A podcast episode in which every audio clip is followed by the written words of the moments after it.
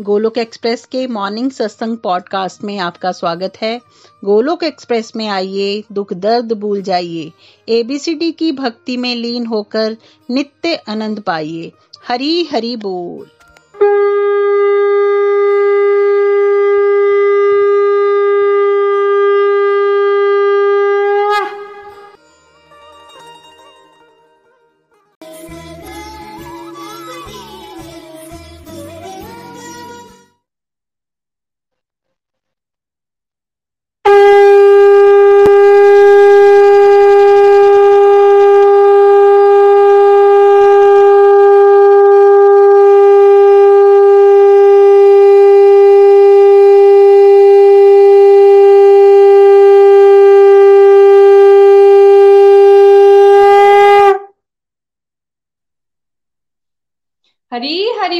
हरी हरि बोल।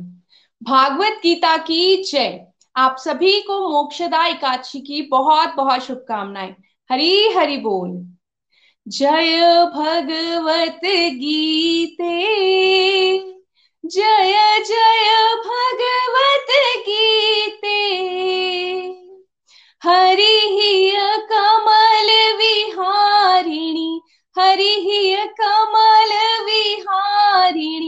सुंदर सुपुनीते। जय जय भगवत गीते। कर्म सुमरम प्रकाशिनी। कामासक्ति हरा। तत्व ज्ञान विकाशिनी विद्या ब्रह्म परा। जय जय भगवत गीते। निश्चल भक्ति विधायिनी, निर्मल मलहारी। शरण सहस्य प्रदायिनी सब विधि सुखकारी। जय जय भगवत गीते। राग द्वेष विदारिणी, कारिणी मोद सदा। भव भय हारिणी तारिणी परमानंद प्रदा। जय जय भगवत गीते। आसुर भाव विनाशिनी। नाशिनी तमरजनी देवी सदगुणदायिनी हरि रसिका सजनी, जय जय भगवत गीते। समता त्याग सिखावन, हरि मुख की वाणी। सकल शास्त्र की स्वामिनी, श्रुतियों की रानी। जय जय भगवत गीते। दया सुधा परिसावनी। मात कृपा की जय मेरी मात कृपा की जय हरि पद प्रेम दान कर, अपनों कर लीजय जय जय भगवत गीते। जय भगवत गीते।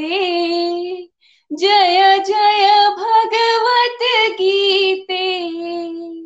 हरि कमल विहारिणी सुंदर सुपुनीते। जय जय भगवत गीते। हरि हरि बोल, हरि हरि बोल।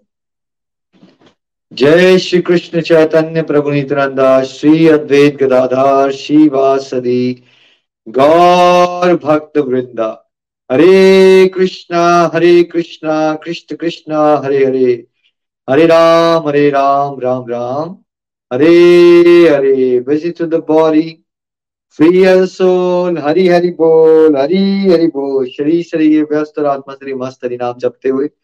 Transform the world by transforming yourself जय श्री कृष्णा न शास्त्र पर न शास्त्र पर न धन पर न ही किसी युक्ति पर मेरा जीवन तो आश्रित है प्रभु केवल केवल आपकी कृपा शक्ति पर गोलोक एक्सप्रेस में आइए दुख दर्द भूल जाइए एबीसीडी की भक्ति में लीन होके नित्य आनंद पाइए हरी हरि बोल एवरीवन जय श्री राम जय श्री राधे कृष्ण मोक्षदा एकादशी की जय गीता जयंती महोत्सव की, जय श्रीमद भागवत गीता की, जय, जैसा आप जानते हैं कि गोलक परिवार की ओर से गीता जयंती का फेस्टिवल सेलिब्रेट किया जा रहा है। एक फाइव डे का स्पेशल समरी कोर्स रखा गया था और इसका लास्ट डे है आज। आई एम वेरी होपफुल कि आप इसको एंजॉय कर रहे हैं।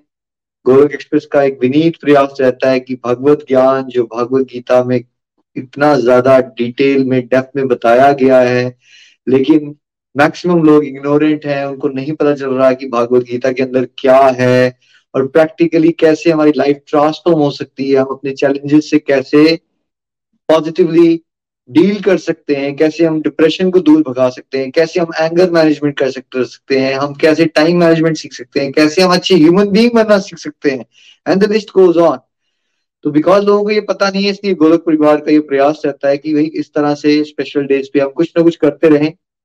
क्योंकि डिटेल कोर्सेज तो हमारे रेगुलरली चल रहे हैं लाइफ पे बट मैक्सिमम लोगों के पेशेंस नहीं होती डिटेल कोर्सेज के लिए। तो हम कोशिश करते रहते हैं बीच बीच में शॉर्ट कोर्सेज लाएँ। जैसे इस बार भगवान ने मुझे प्रेरणा दी थी कि क्यों ना हम 101 most important verses of Bhagavad Gita आपके सामने प्रस्तुत करें। ये हमारा विनीत प्रयास है। इसमें अगर से कोई त्रुटि हो गई है तो भगवान श्री हरि से और आप सबसे क्षमा याचना। आई एम ग्लैड दैट हम कर पा रहे हैं और आज इतना स्पेशल मोक्षदा एकादशी के दिन पे हम इस समरी कोर्स को कंक्लूड कर पाएँगे भगवत विवाह से। आप जानते हैं कि चैप्टर 14 तक सिलेक्टेड वर्सेस पे चर्चा हो चुकी है। आज हम चैप्टर 15, 16, 17, 18 के कुछ सिलेक्टेड वर्सेस आपके सामने लाएँगे। तो चलिए शुरुआत करते हैं। ओम नमो भगवते वासुदेवाय। ओम नमो भगवते वासुदेवाय। ओम नमो भगवते वासुदेवाय। श्रीमद भगवत गीता की जय। आइए चलते हैं चैप्टर 15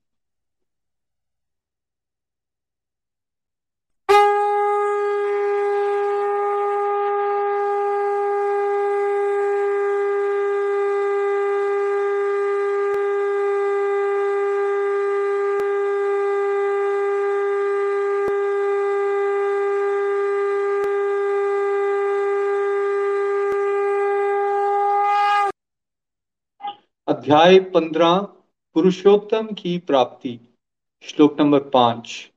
जो मान तथा मोह से मुक्त हैं, जिन्होंने आसक्ति के दोष को जीत लिया है, जो सदा आध्यात्मिक चिंतन में लीन रहते हैं, जिनकी कामनाएँ नष्ट हो चुकी हैं और जो सुख दुख के द्वंद्वों से मुक्त हैं, ऐसे मोह रहित मनुष्य अविनाशी परम पद को प्राप्त करते हैं।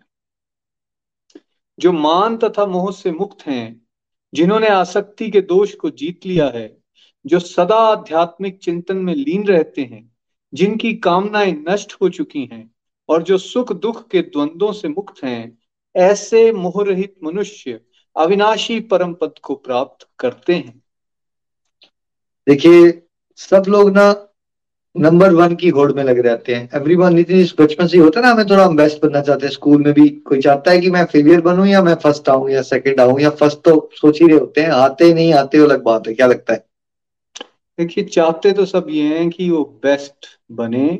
चाहे वो स्कूल की बात हो, चाहे वो ड्रेसेस पहनते हो, वो किसी कॉलेज में जा रहे हो, कोई गाड़ी लेनी हो मोबाइल खरीदना हो, कहीं मैरिज हो रही हो, किसी भी चीज़ में कोई कॉम्प्रोमाइज करना नहीं चाहता। बेस्ट ही बनना चाहता है। बिल्कुल बेस्ट पोजीशन चाहते हैं हम लोग बट रियलिटी क्या है यहाँ पे भगवान बता रहे हैं परम पद सुप्रीम पोजीशन किसको प्राप्त होगी? जो अविनाशी है जिसका कभी नाश नहीं हो सकता। अगर आप क्लास में फ़र्स्ट आ गए है ना? या आप आई के एग्ज़ाम में फ़र्स्ट आ गए अल्टीमेटली आई ऑफिसर बन गए तो नितिन जी क्या उसका विनाश होगा? आपकी पोजीशन का शरीर छोड़ने के साथ या नहीं होगा? हो जाएगा। बिल्कुल होगा। वो तो इसी शरीर में हम देखते हैं कि कई बार लोगों की नौकरी चली जाती है रिटायर भी वो होते हैं और साथ ही जो इस इस जीवन की जो अचीवमेंट्स हैं वो जॉब जैसे आप बात कर रहे हो, वो अब नेक्स्ट लाइफ जब हम लेंगे तो उसमें तो नहीं मिलने वाली, वहाँ तो फिर से स्टार्ट करना पड़ेगा सारा। तो अगर हम डिज़ायर कर ही रहे हैं कि हमें बेस्ट पोजीशन चाहिए तो बेस्ट पोजीशन है क्या एक्चुअली बेस्ट पोजीशन है जो पहले तो मृत्यु के चक्कर में ना हो, वो जो अमर कर दे हमें। और जहाँ पे हमारा जो वास्तविक पहचान है, वो क्या है कि हम जीवात्मा है और भगवान के सेवक हैं और सोचो पोजिशन को आइडेंटिफाई कर लेना और उसको दोबारा से अटेन कर लेना। वो क्या हुई? वो हमारी बेस्ट अचीवमेंट हो सकती है लाइफ में। परम पद को प्राप्त कौन कर सकता है भगवान ने कहा, वो अविनाशी परम पद। मतलब अविनाशी है जो नाश नहीं हो सकता और परम इज़ सुप्रीम और पोजीशन तो हम सब चाहते हैं। कौन प्राप्त कर सकता है उसको? लेकिन जिसने पहले पोजीशन को प्राप्त करना है, लेकिन वो वाली तो यहाँ की पोजीशन की अटैचमेंट छोड़ दो। राइट ये बड़ा ट्रिकी सा पॉइंट है। आप चाहते हो पोजीशन बट भगवान के दाम में आपको बेस्ट पोजीशन चाहिए तो ये दुनियादारी में जो हमारी स्टेटस से अटैचमेंट होती है, कि मेरे को मान, सम्मान मिले, इससे क्या कर दो? इससे अटैचमेंट छोड़ दो। फिर आसक्ति का दोष। आसक्ति है ना हमारे अंदर? एक आसक्ति हर चीज़ से अटैचमेंट बना लेते हैं हम। रिश्तों से बॉडी से अपनी, कार के साथ, पैसे के साथ, हर जगह तो आसक्ति पाल रखी है हमने। ये एक दोष होता है है ना? अगर भगवत ज्ञान के एंगल से चलोगे तो आसक्ति क्या है? आसक्ति ही आपको पीड़ा दे रही है। देखिए, आप जब अटैचमेंट पे हो गई आपको बोलेगा अटैचमेंट छोड़ दो। भैया, मैं क्यों अटैचमेंट छोड़ दू? बट वैसे जब आप दुखी हो जाओगे तो आप चाहते हो कि मैं दुखों को छोड़ दू? नितिन जी, चाहता तो है इंसान मैं दुखों को छोड़ दू? जी बिल्कुल चाहते हैं। बट हम बोल रहे हैं हम कॉन्ट्रोडिक्टरी बात कर रहे हैं। हम कह रहे हैं मैं आसक्ति को पकड़ा रखू संसार से और लेकिन मैं दुखों से दूर चला जाऊँ। लेकिन ये पॉसिबल है। अगर हमने संसार की आसक्ति छोड़ी नहीं तो हम क्या दुखों से बच सकते हैं? पॉसिबल है? जी जी नहीं बच सकते। ये बिल्कुल नहीं बच सकते बिकॉज़ अटैचमेंट ही हमारी आसक्ति ही हमारी उन दुखों का कारण है। तो अगर हम आसक्ति को ना छोड़ें तो दुख कैसे छूटेंगे? दुख तो चिपके रहेंगे हमारे साथ। मान लीजिए वृद्धाश्रम में कुछ पेरेंट्स हैं वो डिप्रेशन में चले गए। जी वो अपने पड़ोसियों की वजह से गए या उनके अपने बच्चों के कुछ बिहेवियर की वजह से गए होंगे वहाँ पे वो डिप्रेशन में? क्या लगता है आप? अपने बच्चों के बिहेवियर की वजह से गए हैं वहाँ। हाँ? तो जब इंसान कोई डिप्रेशन में जाता है या बहुत दुखी होता है जी तो वो जिनके साथ ज़्यादा आसक्ति होता है उनके व्यवहार से दुखी होता है या जिनको वो जानता ही नहीं है स्ट्रेंजर से व्यवहार से दुखी हो जाता है क्या इंसान? जनरली नहीं नहीं जहाँ जिन लोगों से वो बहुत ज़्यादा अटैच्ड है उनके व्यवहार से होगा। या जिन चीज़ों के साथ बहुत ज़्यादा अटैच्ड है मान लो घर है गाड़ी है पैसा है या अपना रूप है ये शरीर है अगर इसमें जब नुकसान हो रहा है ये जब छिन रही है तब डिप्रेशन में जाएगा। जाएगा ही जाएगा है ना? लेकिन कई बार किसी की पेट से हो जाती है वेस्टर्न कंट्रीज़ में बड़ा ज़्यादा पेट से बड़ी अटैचमेंट है पेट की डेथ हो गई तो क्या हो गया? उसी से बंदा टोटल डिप्रेशन में चले जाता है। वेरी वेरी कॉमनली आप आसपास देख सकते हो, है ना? तो जहाँ आसक्ति एक दोष होती है इसकी आसक्ति कहाँ लगाओ? प्रभु के रूप से, प्रभु की लीलाओं से, प्रभु के नाम से। तब आप सेफ़ जोन में हो। अगर आपने संसार में कहीं भी आसक्ति लगा रखी है तो एक दोष है। जिसने उस दोष को जीत लिया है, वो परम पद को प्राप्त कर सकता है। जो सदा आध्यात्मिक चिंतन में लीन रहता है, सदा, हमेशा, है ना? हमेशा हमें भगवान के अभ्यास करना है मुश्किल लगता है एक टॉपिक पर एटलीस्ट हमें पता होना चाहिए कि हमें हमेशा भगवान का चिंतन करना है।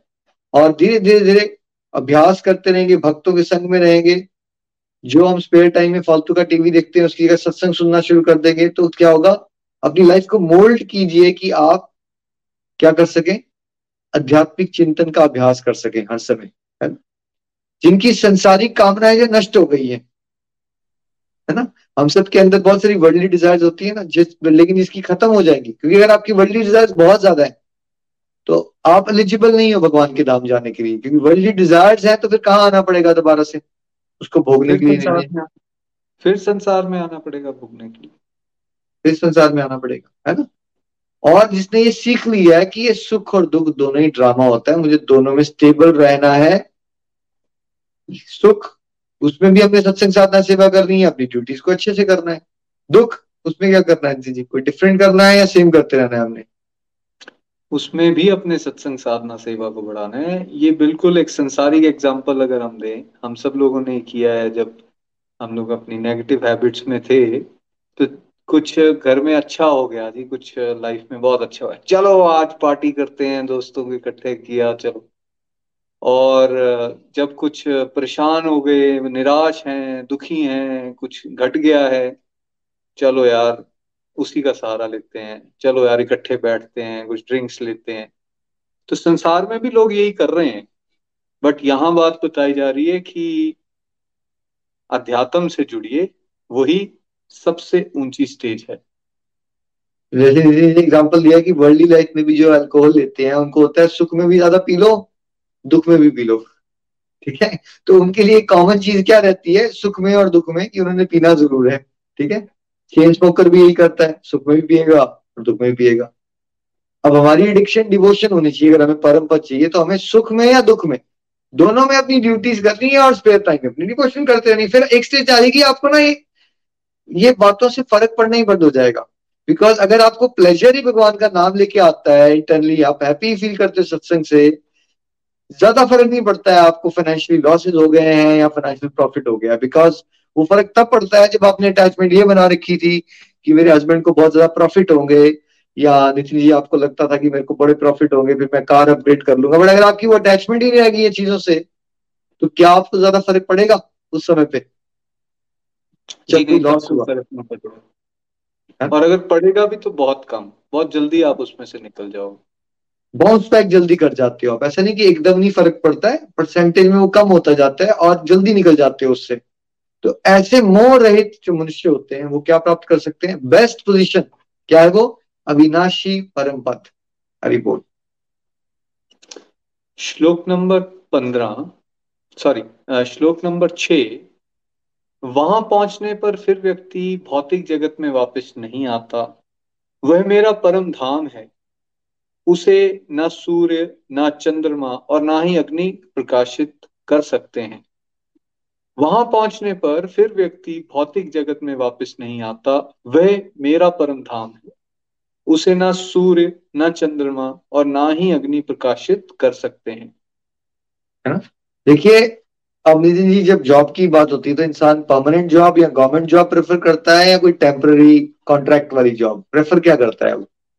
परमानेंट जॉब परमानेंट तो टेंडेंसी हमारी क्या है? सब कुछ परमानेंट रहे या बदलाव आते रहे हर समय? टेंडेंसी चाहते क्या है? टेंडेंसी तो हमें यही होती है कि कोई भी चीज़ हो घर हो मज़बूत बने रिश्ता हो मज़बूत हो परमानेंट होना चाहिए सब कुछ। लेकिन वो हो कहा सकता है? यहाँ पे ये बता रहे हैं कि परम पद को प्राप्त करके भगवान कह रहे हैं कौन कहाँ पहुँच जाएगा? भौतिक संसार से ऊपर जो मेरा आध्यात्मिक जगत है जो मेरा धाम है परम धाम है जिसको हम क्या कहते हैं? भगवान श्री कृष्ण का धाम को प्राइवेट धाम को क्या कहते हैं जी? गोलोक धाम। गोलोक धाम है ना? यहाँ पे भगवान के सारे धाम में वैकुंठ धाम है वहाँ पे अरबों करोड़ों प्लैनेट्स हैं। जहाँ पे भगवान के अलग अलग रूप होते हैं और अलग अलग रूपों के साथ जिसका जैसा भाव है वैसे भक्त आनंद ले सकता है। ठीक है? वहाँ ना जन्म है ना मृत्यु है ना बुढ़ापा है ना बीमारी वहाँ हर एक चीज़ चिन्मय है। वहाँ आनंद ही आनंद है। लेकिन वह कोई स्वार्थी नहीं होता, वह हर एक जो डिवोटी होता है, वो भगवान की सेवा करने में आनंद लेता है, उसका कोई अपना एक सेपरेट डिज़ायर नहीं होती भगवान से। मटीरियल वर्ल्ड में हम भोगना चाहते वहाँ भी इंजॉय करते हैं, हम यहाँ भी इंजॉय करते हैं बट दोनों की इंजॉयमेंट में फ़र्क क्या होता है? यहाँ हम इंजॉयमेंट कर रहे हैं भगवान को बुला के, ठीक है? वहाँ हम इंजॉयमेंट कैसे करते हैं? भगवान की सेवा करके जो हमें इंजॉयमेंट मिलती है और अगर हमें वहाँ जाना है तो फिर हमें आदत क्या डालनी चाहिए नितिन जी यहाँ भगवान को बुला के और इंजॉयमेंट करो या भगवान के साथ जुड़ के? जैसे हम सत्संग लगा रहे हैं तो ये भगवान को बुला के इंजॉयमेंट कर रहे हैं या भगवान को याद करके वो इंजॉयमेंट कर रहे हैं अभी? भगवान को याद करके अभी हम ये इंजॉयमेंट कर रहे हैं। देखिए, यही तो प्रॉब्लम है हमारी, संसार में आते हैं, भगवान को बुला देते हैं। और बुलाने के बाद हमें लगता है कि हम बाकी जो मटेरियल चीज़ें हैं सेंशुअल प्लेजर्स हैं, उससे हमें एंजॉयमेंट मिल जाएगा। मिलता है टेम्परेरी है, ये हम सबने चखा है, चख रहे हैं और बाद में फेलियर्स मिलते हैं, बाद में डिससेटिस्फेक्शन मिलती है। अब स्मार्ट चॉइस लेने का टाइम आ गया, यहाँ भगवान क्लियरली बता रहे हैं। यहाँ भी बेसिकली भगवान को याद करते हुए एंजॉयमेंट करनी है और भगवान बता रहे हैं कि एक बार जब वहाँ कोई पहुँच जाएगा, उनके पास तो वे दोबारा भौतिक जगत में वापस आता ही नहीं। तो फ़ायदा ही फ़ायदा है दोनों से फ़ायदा हुआ ना अगर कोई चीज़ आपने ऐसी प्राप्त कर ली जो परमानेंट पोजीशन है आपकी फिर फ़ायदा है ना। यहाँ तो आप प्रधानमंत्री भी बन जाओगे तो क्या होना है? आपने पाँच साल कर पाना है फिर शरीर छोड़ देना है फिर वही जन्म मृत्यु। तो थोड़ा सा इंटेलिजेंस को यूज़ कीजिए अपनी स्मार्टली है ना? कि क्या फ़ायदेमंद है एक चीज़ हमारे लिए कि एक परम धाम को भगवान के प्राप्त करना जहाँ हमें दोबारा जन्म मृत्यु में कभी आना ना पड़े। और वहाँ क्या कह रहे हैं भगवान? दोबारा नहीं आना पड़ेगा और वहाँ कला कलेश नहीं होता भगवान कह रहे हैं वहाँ सूर्य चंद्रमा अग्नि नहीं होती। भगवान के शरीर से एक ज्योति निकलती है और ब्रह्म ज्योति के प्रकाश से ही वहाँ पे, यानी कि वहाँ बिजली और पानी और घर की या मॉडगेज की कोई समस्या नहीं होती, सिंपल भाषा में। यहाँ पे तो आपको हर एक चीज़ को मैनेज करने के लिए सरदर्द देना पड़ता है। बचपन से शुरू हो जाइए। पहले पढ़ाई का सरदर्द नंबरों का सरदर्द प्रेशर, स्ट्रेस, एग्ज़ाम फिर नौकरी भी मिल जाती है जो बचपन से बताया जाता है। चलो, मिल जाएगी तो हमारी लाइफ सेट हो जाएगी। दीदी जी बट उस नौकरी के बाद भी क्या स्ट्रेस खत्म हो जाते हैं हमारी ज़िंदगी के? नौकरी पाने के बाद। जी स्ट्रेस खत्म नहीं होते हैं बट निखिल जी, एक मेरा क्वेश्चन है यहाँ पे। अब ये वाली जो एश्योरेंस है ना, बिजली, पानी, मुफ़्त देना, घर देंगे, ये तो अब बहुत सारे नेता भी कर रहे हैं। फिर लोग तो कंफ्यूज हो जाते हैं, ये नेता लोग भी तो कर रहे हैं। क्या डिफरेंस देखिए, पहले तो नेता जो होते हैं, वो नेता होते हैं, ये भगवान है, राइट? भगवान की कथनी और करनी में कोई अंतर नहीं होता है। तो भगवान जो कहते हैं तो फिर वो होता ही होता है, ठीक है? और दूसरी बात, अगर नेता सच्चे हो भी तो उसमें कोई हो भी सकता है, कोई सच्ची बात कर रहा है। बट अगेन वो ऑफ़र तो आपको भौतिक जगत का एक घर ही करेगा ना। तो आपकी करोड़ों जन्मों की यात्रा में वो अगर आपको घर मिल भी गया, पंद्रह, बीस, पच्चीस, चालीस साल, पचास साल, लेकिन उसको कहाँ लेके जाओगे आप? आपने शरीर ही छोड़ देना है। तो उस घर का क्या करोगे आप आफ्टर अवाइल फिर वो फिर से खत्म? नश्वर तो है ही है ना वो? तो जो भगवान के धाम में जो भी है वो क्या है? वो इस परमानेंट परमानेंट है। इस इस अनित्य जगत से वो नित्य है। हमें नित्य हमें परमानेंट चीज़ों के बारे में सोचना है। ब्लिसफुल है जहाँ जहाँ जन्म मृत्यु बुढ़ापा बीमारी नहीं होता। तो हमें वहाँ जाने की क्या करनी है? डिज़ायर करनी है। जब आप वो डिज़ायर करोगे तो संसारी कामनाएँ क्या हो जाएगी? इन्वर्सली प्रोपोर्शनल होती है। आपकी भगवान से जुड़ने की डिज़ायर भगवान का नाम लेने की डिज़ायर बढ़ती गई अगर। भगवान की लीलाओं की सुनने की, सत्संग की डिज़ायर बढ़ती गई। तो आपकी संसारिक कामनाओं का ग्राफ नीचे आना ही आना है, ये दोनों साथ में नहीं चल पाती हैं। ठीक है? तो ये इन्वर्सली प्रोपोर्शनल होती है। इसलिए आपको ये प्रेशर नहीं लेना है कि मैं संसारी कामनाओं कैसे घटाऊं। आपको फोकस क्या करना है कि मैं सत्संग साधना सेवा करके अपनी डिवोशनल डिजायर्स को स्ट्रॉन्ग करूँ और ये जो कॉन्सेप्ट हम आपको बता रहे हैं, जब आपको इंटेलेक्चुअल क्लैरिटी होगी कॉन्सेप्ट क्लैरिटी होगी, क्यों मुझे चाहिए? तो मेरे फ़ायदे की बात हो रही है राइट मैं इतना कन्विंस क्यों हो गया था? मेरे को दो हज़ार नौ से बस हो गया, यार मैंने कहा मैं तो मूर्ख हूँ, इतने इधर से उधर भाग रहा हूँ खुशी करी। कितना कौन दिस इज़ परफेक्ट बिकॉज़ अगर एक बार भगवत का धाम मिल गया दैट्स इट क्योंकि मुझे लगता था कि मैं चंबा से अलग अलग शहरों में जाके या मैं इंडिया से ऑस्ट्रेलिया आ जाऊँगा तो परफेक्ट लाइफ हो जाएगी। तो मैंने वो एक्सपीरियंस कर लिया था। और एक्चुअली अगर आप अपनी लाइफ में पास में घूम के देखोगे तो आप सबने भी ये एक्सपीरियंस कर लिया हुआ है भाई कि आपने कुछ भी जो पा लिया, उसके बाद आप खुश तो नहीं हुए ना? तो यानी कि अगर मटेरियल अरेना में, सांसारिक प्लेटफॉर्म पे हम कुछ भी पाने की चाहत रख लेंगे अल्टीमेटली निधि क्या मिलने वाला है हमें? पहले से ही बता दीजिए सबको, क्या मिलने वाला है? डिससेटिस्फेक्शन मिलेगी डिससेटिस्फेक्शन मिलेगी फ्रस्ट्रेशन मिलेगी, और कुछ नहीं। दुख नहीं, दुख मिलेगा, सुख नहीं मिलेगा, या सुख मिलेगा, एक रुपए का सुख मिलेगा, लेकिन हज़ार रुपए का दुख मिलेगा। तो जब आप ये सब समझ जाते हो, फिर आप स्ट्रांगली डिज़ायर करते हो, क्या किस चीज़ की? भगवान के धाम को प्राप्त करने की।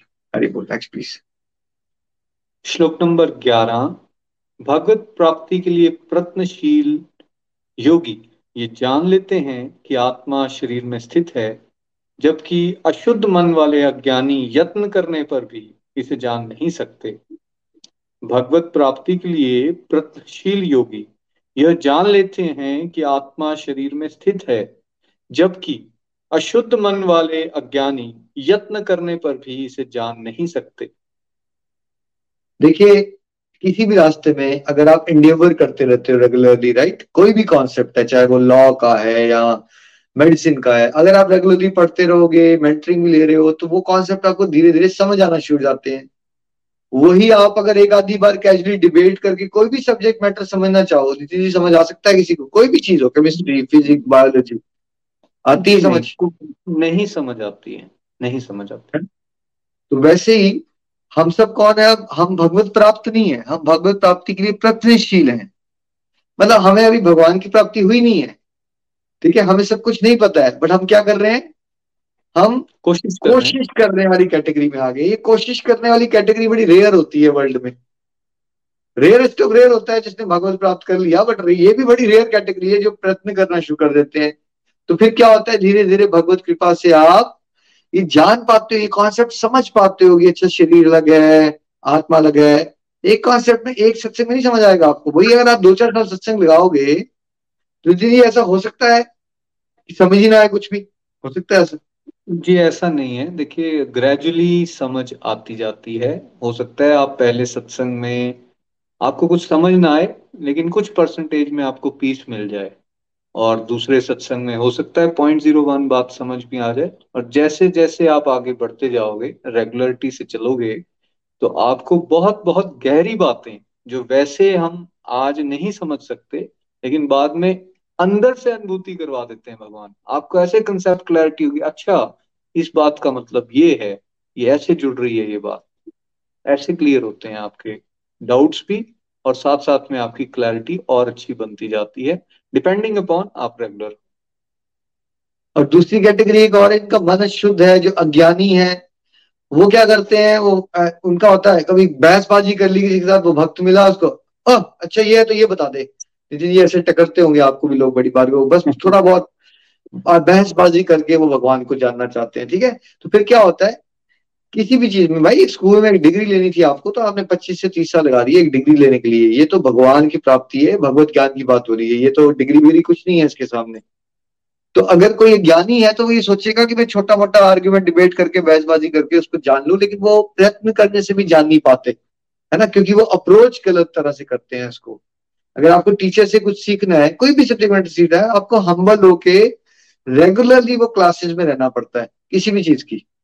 तो फिर आप कॉन्सेप्ट समझ पाते हो। तो अगर आप में से कोई नया जुड़ा है हमारे साथ डोंट वरी अगर आपको समझ नहीं आ रहा है बिकॉज़ देखिए पहली बार किसी को भी समझ नहीं आता।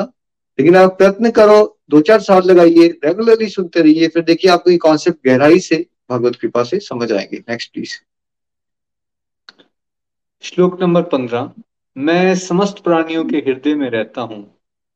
मुझसे ही स्मृति, ज्ञान और विस्मृति होती है। समस्त वेदों द्वारा मैं ही जानने योग्य हूँ। मैं वेदांत का रचयिता तथा निश्चित ही वेदों को जानने वाला भी हूँ। मैं समस्त प्राणियों के हृदय में रहता हूँ। मुझसे ही स्मृति, ज्ञान और विस्मृति होती है। समस्त वेदों द्वारा मैं ही जानने योग्य हूँ। मैं वेदांत का रचयिता तथा निश्चित ही वेदों को जानने वाला भी हूँ। तो भगवान कहाँ रहते हैं? एक लोकेशन एड्रेस क्या है भगवान का? हमारे सबके हृदय में। तो जैसे आप लोनली फील करते हो, उसका कारण क्या होता है कि आप ये भूल ही चुके हो कि आपके जो सुप्रीम कंपेनियन है, आपके बेस्ट फ्रेंड हमारे मदर एंड फादर वो हमारे साथ अंदर बैठे हुए हैं। जिस दिन आप ये रियलाइज़ कर लेते हो तो ये concept of loneliness and boredom जो है ना, ये सब खत्म हो जाता है। भगवान से स्मृति भी आती है, ज्ञान भी आता है और विस्मृति भी आती है। मतलब भगवान ही हमें यादाश्त भी देते हैं भगवत ज्ञान की, ज्ञान भी देते हैं और भगवान से ही हमें forgetfulness of relationship to God भी आती है। मतलब भगवान हमें अज्ञान में भी डाल देते हैं। ये क्यों करते हैं भगवान? किसको ज्ञान में डालते हैं और किसको रिमेम्बरेंस देते हैं अपनी? और किसको भुला देते हैं? ये आपकी डिज़ायर पे और आपकी हरकतों पे डिपेंड करता है सिंपल सी बात, ठीक है? अगर आपकी डिज़ायर भगवान के साथ मिलने की, जुड़ने की बढ़ती जा रही है डिज़ायर तो भगवान तो अंदर बैठे हैं आपके, उनको पता चल जाएगी आपकी डिज़ायर फिर क्या होना शुरू हो जाएगा? आपको वैसे लोग मिलना शुरू हो जाएँगे, आपको भगवान की बातें समझ आना शुरू हो जाएँगी, आपकी ज्ञान में वृद्धि होना शुरू हो जाएगी, है ना? ऑन द अदर है आप भगवान को बुलाना चाहते हो, जैसे दीदी कोई अगर बेटा है वो किसी बुरी आदत में पड़ गया मान लीजिए उसको सिगरेट पीनी है तो वो चाहेगा उसके पेरेंट्स के आसपास हो या वो चाहेगा ना हो? क्या चाहेगा टाइम तो वो ये चाहेगा कि किसी तरह से उसके पेरेंट वहाँ पेरेंट्स वहाँ ना आए और उसकी ये डिज़ायर होगी कि भाई अभी जो चीज़ें मैं कर रहा हूँ बिकॉज़ मैं ये पेरेंट्स के सामने नहीं कर सकता तो वो लोग यहाँ नहीं दिखने चाहिए। तो ऐसी देखिए वैसे तो ऐसी कोई जगह नहीं है जहाँ भगवान ना हो बट जब हमारे अंदर ये डिज़ायर आती है ना उल्टी सीधी काम करने की तो क्या होता है कि भगवान बोलते हैं कि यार तू मेरे को भूलेगा नहीं ना तो तू ये कर नहीं पाएगा। ये भी भगवान की कृपा होती है। देखिए, वो कितने कृपालु हैं। एक्चुअली इससे ज़्यादा जेनरस इतने ज़्यादा फ्लेक्सिबल शायद ही कोई पेरेंट मिलेगा। आपको पेरेंट मिल ही नहीं सकता ऐसा। भगवान इतने रिलैक्स थे कि ठीक है, ये आपकी चॉइस है। मैं आपकी चॉइस को सम्मान देता हूँ। अगर आप ऐसे करना चाहते हो, उल्टा काम करना चाहते हो फिर बेटा, तथास्तु, मैं ऐसा करता हूँ, तुम्हें बीस मिनट ही दे देता हूँ।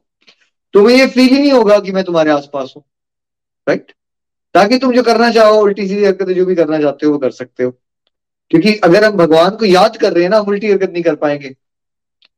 कृष्ण सूरज समान माया अंधकार अगर आप सूरज का भी हो तो आप अंधकार में नहीं रह सकते। तो ये उल्टी सीधी हरकतें या माया में घुसे रहना, या मेटेरियलिस्टिक कोई भी एक्टिविटी करना, ये क्या होती है?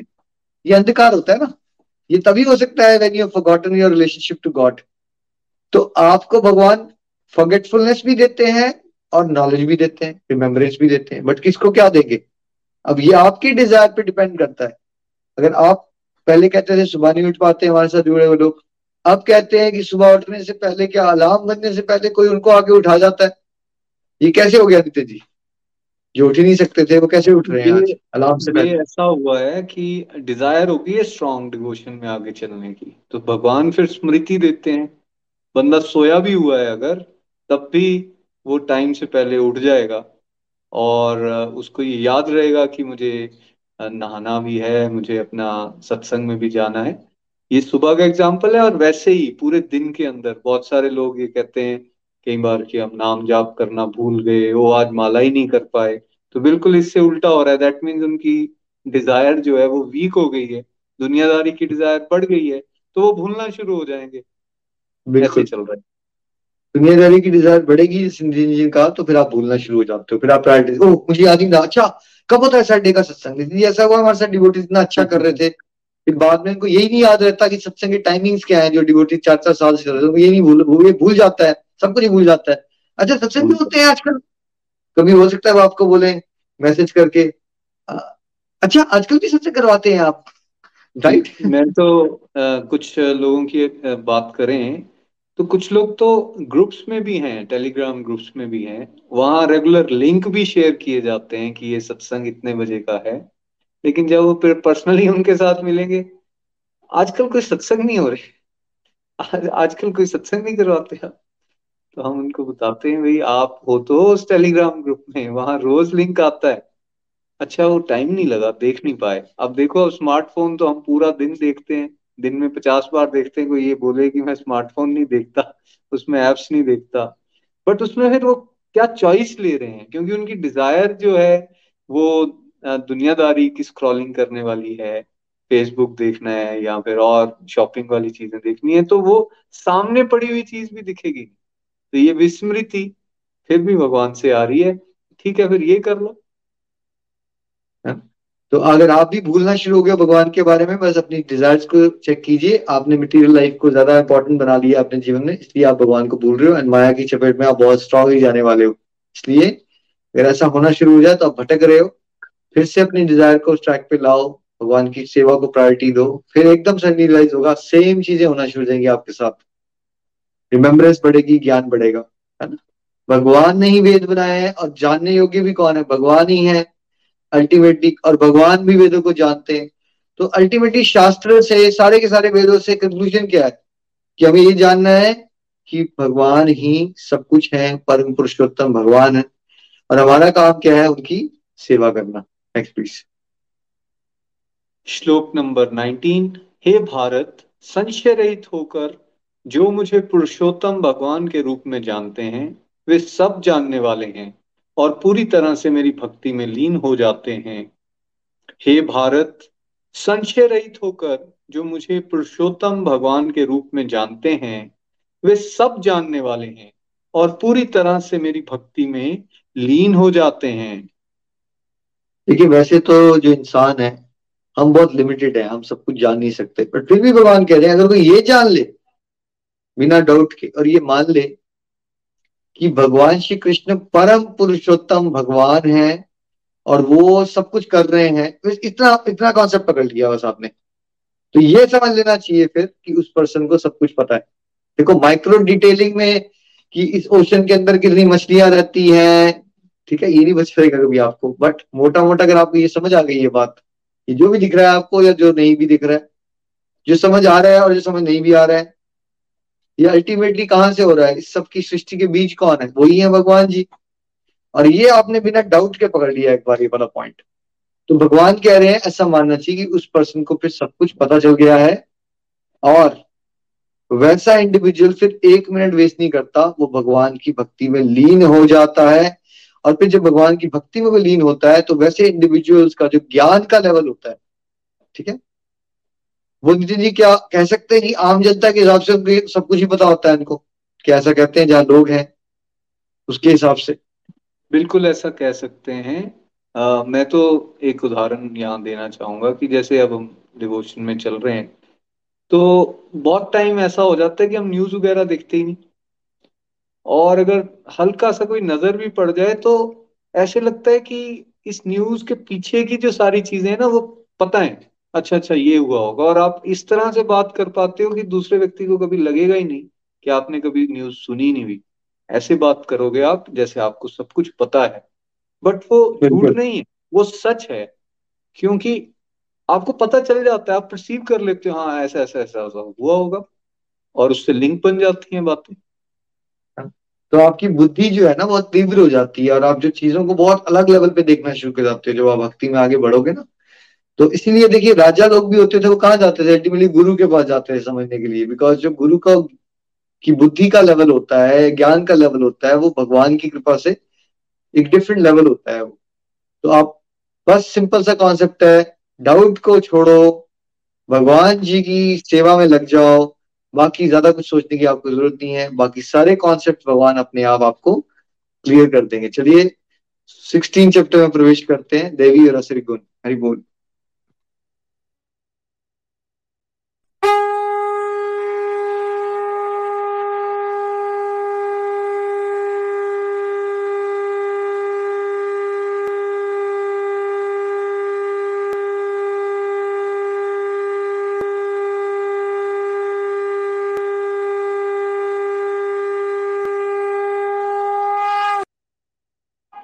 अध्याय 16 देवी और आसुरी गुण, श्लोक नंबर 21 काम, क्रोध तथा लोभ, ये तीन नरक के द्वार हैं, जो आत्मा का नाश करने वाले हैं। इसलिए इन तीनों का त्याग कर देना चाहिए। काम, क्रोध तथा लोभ, ये तीन नरक के द्वार हैं, जो आत्मा का नाश करने वाले हैं। इसलिए इन तीनों का त्याग कर देना चाहिए। देखिए इस अध्याय में ना भगवान ने बताया था कि क्या हमारे अंदर की डिवाइन क्वालिटीज होती हैं जिसको हमें बढ़ाना चाहिए भगवान के जुड़ के उससे हमें मोक्ष मिलेगा। और कौन सी ऐसी असुरी गुण होते हैं जिसको हमें पहचान के अपने अंदर उसको घटाना है और त्याग देना है उसको? सो so, जो डिवाइन क्वालिटीज होती है वो जैसे दान देना वैदिक नॉलेज लेना सबकी हेल्प करना प्योरिटी के बारे में सोचना निंदा चुगली से बचना और जो असली गुण होते हैं है ना? जैसे अहंकार करना, हार्श होना। और ये तीन जो अभी आपके सामने आ रही है, ये नर्क के तीन द्वार हैं, काम, क्रोध और लोभ। इसमें काम क्या है? एक्सेसिव अटैचमेंट है आपको संसार से, ठीक है? किसी भी चीज़ से, विचार से पर्सन से, कुछ भी, काम है वो। और काम एक मदर है तो इसके दो भी बच्चे होते हैं। जब आपकी संसारिक कामनाएँ पूरी होती जाएँगी नीति जी तो क्या रिज़ल्ट निकलता है? तब एक व्यक्ति का लोभ यानी लालच बढ़ता जाएगा। लालच बढ़ता जाएगा। अगर आपको लग रहा है ना अभी कि मेरी डिजायर्स पूरी हो जाए फिर मैं सेटिस्फाई हो जाऊँगा। रियलिटी ये है कि ऐसा नहीं होता है। जब डिजायर्स पूरी होती हैं दस तो पचास और खड़ी हो जाती हैं और आप लालची होना शुरू हो जाते हो ठीक है? और अगर वो डिज़ायर यानी काम पूरा नहीं हुआ जो सोचा था उस तरह से नहीं हुआ तो फिर कौन सा बेबी पैदा होता है उसका? उसको क्या कहते हैं? तब क्रोध तब क्रोध आता है। तो आता है। तो तीनों में हम फंसे हुए हैं, क्योंकि हम जब संसारी कामनाएँ ज़्यादा होती हैं हमारे अंदर, तब भी हम स्पिरिचुअल लाइफ को प्रायोरिटी नहीं कर दे पाते। मन शांत है रेस्टलेस है। मिल गया तो हम लालची हो गए, फिर और भागना शुरू कर देते हैं, और रेस्टलेसनेस और अगर नहीं मिला तो फिर क्रोधी हो गए तो बिल्कुल बुद्धि भ्रष्ट हो जाती है इंसान की, और उस समय पे वो ऐसी ऐसी हरकतें कर देता है, जो बाद में पछताता है। बट फिर वो तीर जो है, वो कमान से निकल चुका होता है। तो ये हमारे पतन का कारण बन जाता है। एक तो नरक देखिए शरीर छोड़ने के बाद मिलता है ना बट इंसान जिसमें काम करो लोग ज़्यादा होगा, उसका यहीं का जीवन नरक ही जाता है। देखिए, अगर आपके पास संसार में बहुत कुछ होता है, लेकिन फिर भी आप दुखी हो, परेशान हो, कड़ा कलेश का जीवन है आपका, रात को नींद नहीं आती, जी कह सकते हैं कि आपका जीवन यही नरक बन चुका है, क्या लगता है आपको? यही नर्क बना हुआ है जीवन, सब कुछ जीवन में अच्छा हो रहा है, आसपास सब तरह की सपोर्ट भी मिल रही है, लेकिन आप परेशान हो, आप डिस्टर्ब हो आप अपने इमोशंस को कंट्रोल ही नहीं कर पा रहे हो तो आप नर्क का जीवन ही तो जी रहे हो। है ना? तो जब भगवान कहते हैं ना, त्याग तो त्याग आपके दिमाग में आ जाता है घर का त्याग, बट त्याग किसका करना होता है? हमारे अंदर की जो असुरी शक्तियाँ है ना, इसमें से सबसे प्रोमिनेंट कौन सी है? काम, क्रोध, लोभ। इसका त्याग कीजिए, है ना? हरिपुर जी नेक्स्ट श्लोक नंबर ट्वेंटी थ्री जो शास्त्रों के विधान को छोड़कर मनमाना आचरण करते हैं, ना वो सिद्धि, न सुख, तथा ना ही परम गति को पाते हैं। जो शास्त्रों के विधान को छोड़कर मनमाना आचरण करते हैं, ना वो सिद्धि, ना सुख, तथा ना ही परम गति को पाते हैं। देखिए क्लियरली बता दिया भगवान ने। अगर किसी को परफेक्ट होने की डिज़ायर है या कोई सुखी रहना चाहता है या फिर कोई भगवान के धाम जाना चाहता है तीनों ही चीज़ में उसको करना क्या चाहिए? स्क्रिप्चर्स को पढ़ के समझ के अपने जीवन में जीना चाहिए नितिन जी या मनमाने ढंग से जीना जीना चाहिए?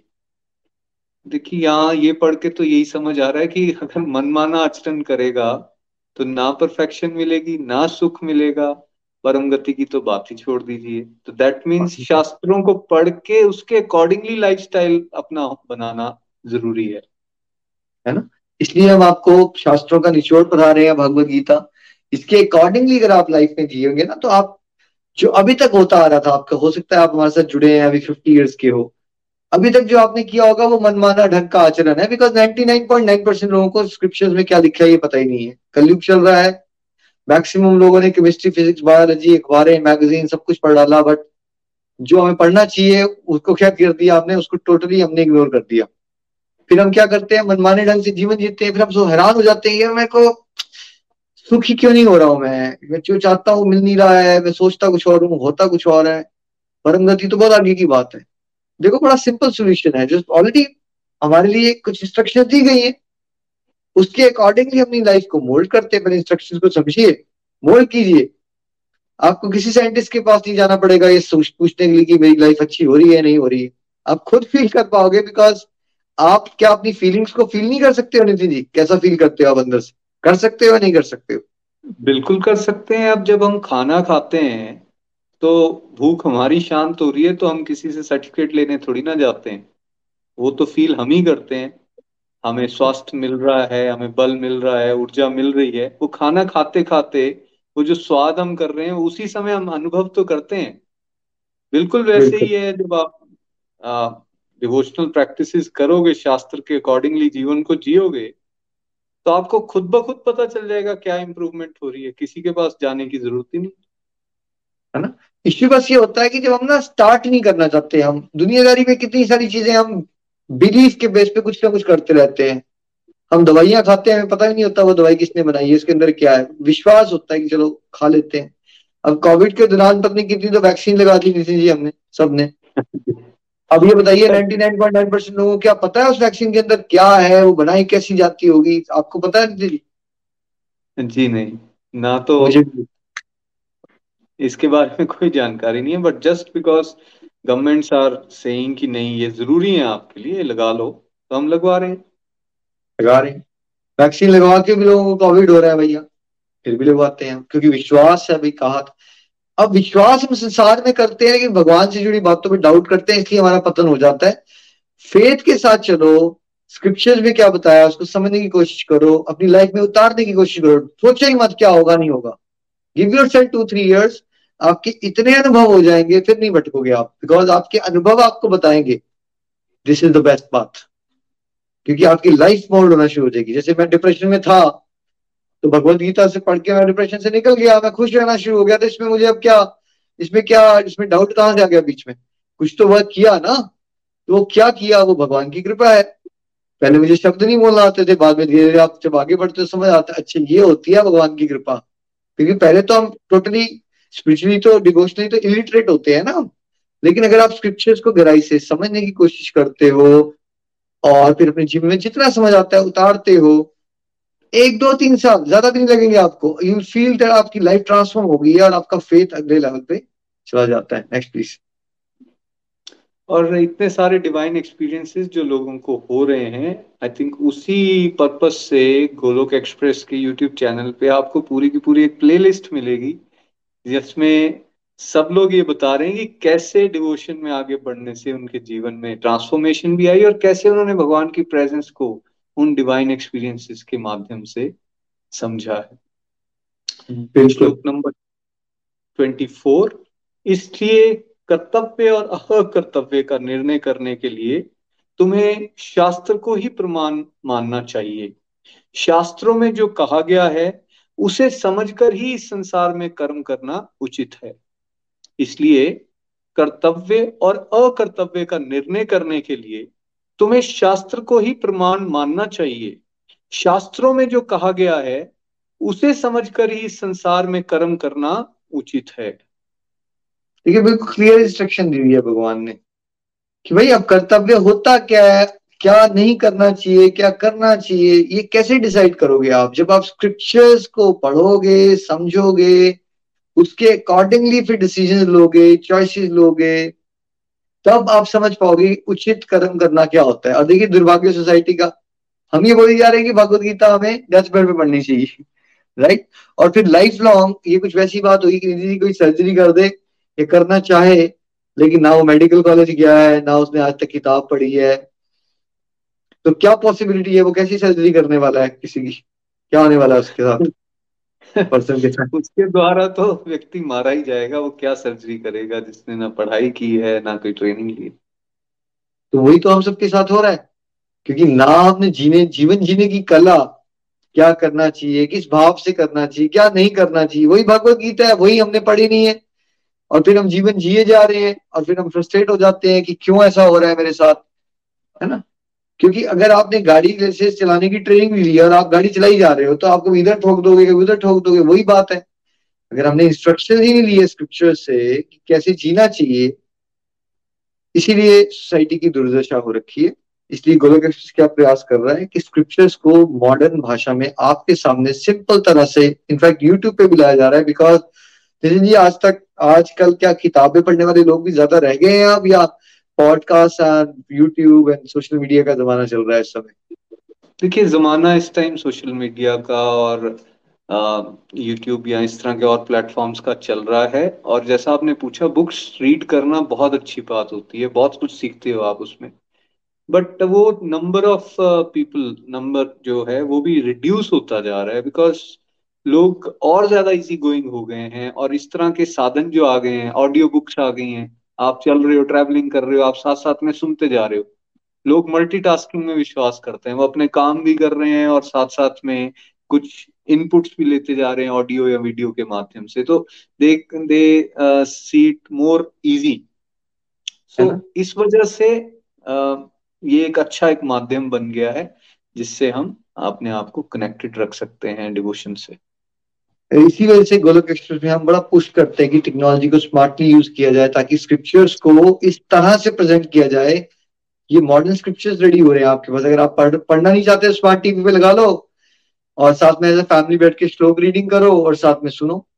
तो this is an option for you ताकि आप आने वाले समय में स्क्रिप्चर्स के अकॉर्डिंगली कर्तव्यों का पालन करो और फिर ऑफकोर्स हैप्पी रहो अच्छा आदर्श प्रस्तुत करो। ड्यूटी भी अच्छे से करो। और अच्छी इंस्पिरेशन बनो और अल्टीमेटली शरीर छोड़ने के बाद भगवत आप जाओ तो life becomes very very simple अगर हम स्क्रिप्चर्स के अकॉर्डिंगली चलने की कोशिश करेंगे आइए चैप्टर सेवनटीन में प्रवेश करते हैं।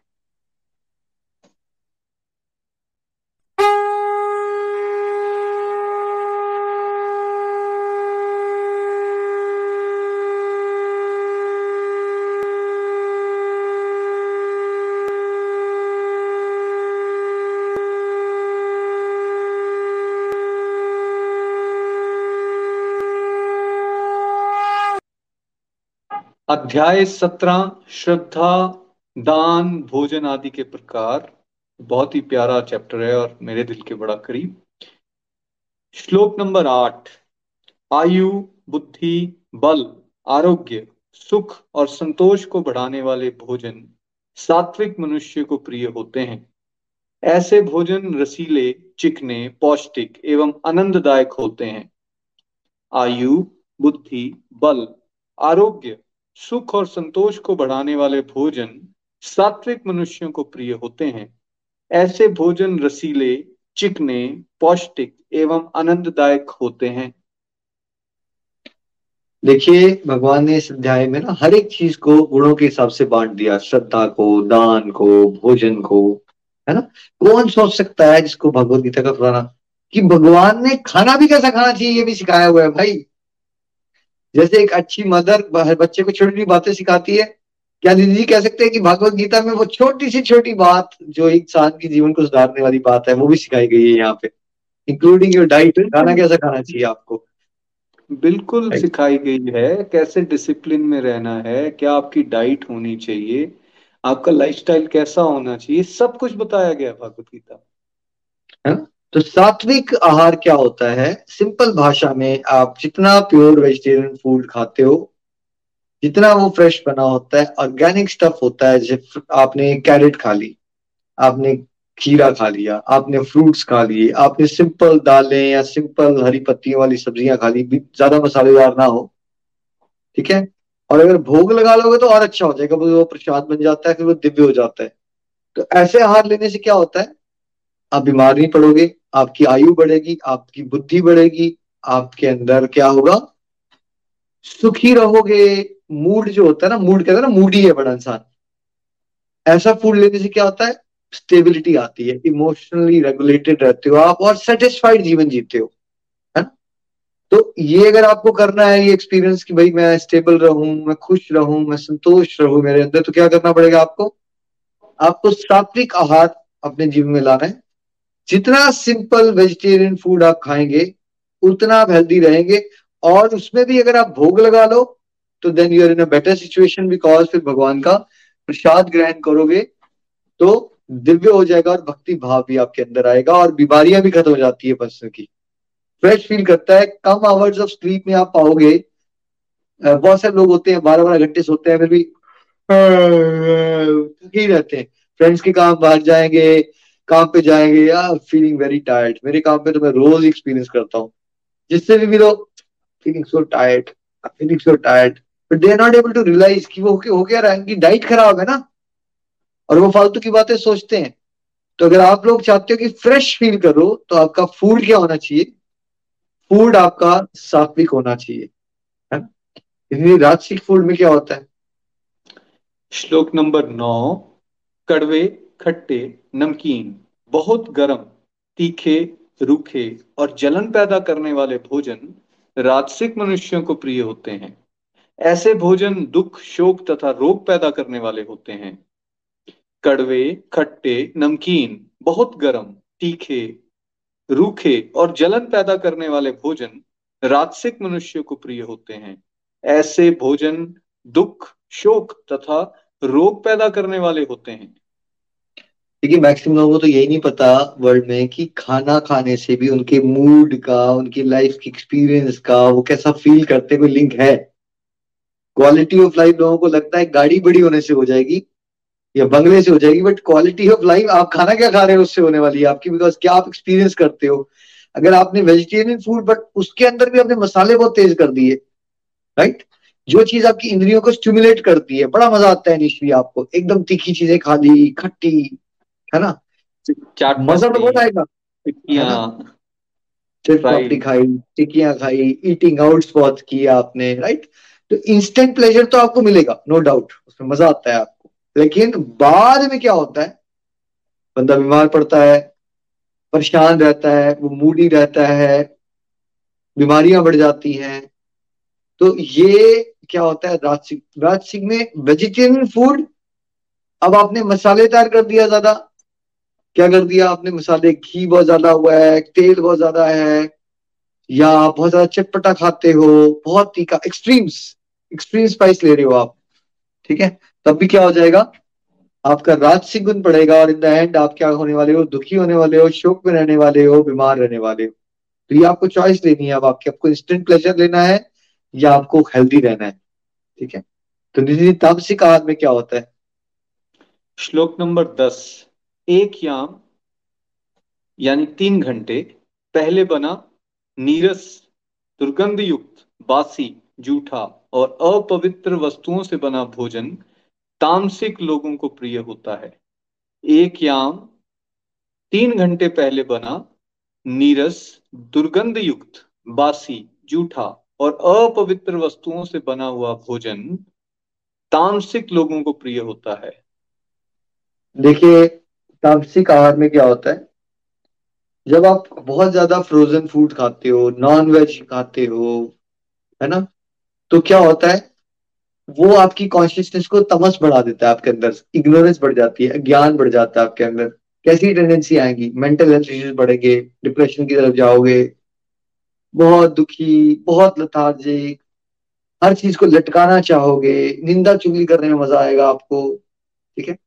तो तामसिक गुण का आहार लोगे तो तामसिक प्रवृत्ति से सारे के सारे ये सिम्टम्स आना शुरू हो जाते हैं, है ना?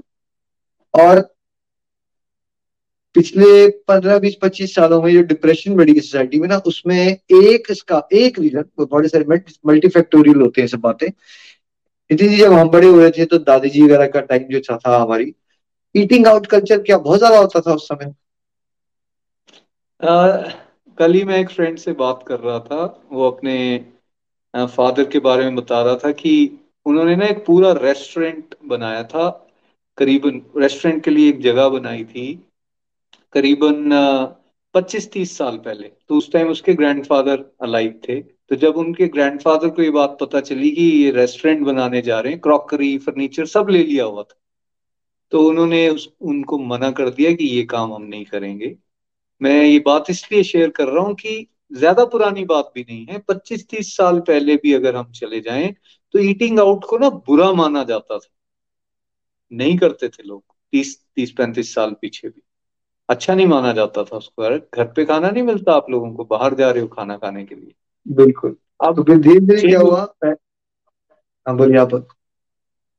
अब ट्रेंड चेंज हो गया है। अब मैक्सिमम टाइम ईटिंग आउट है।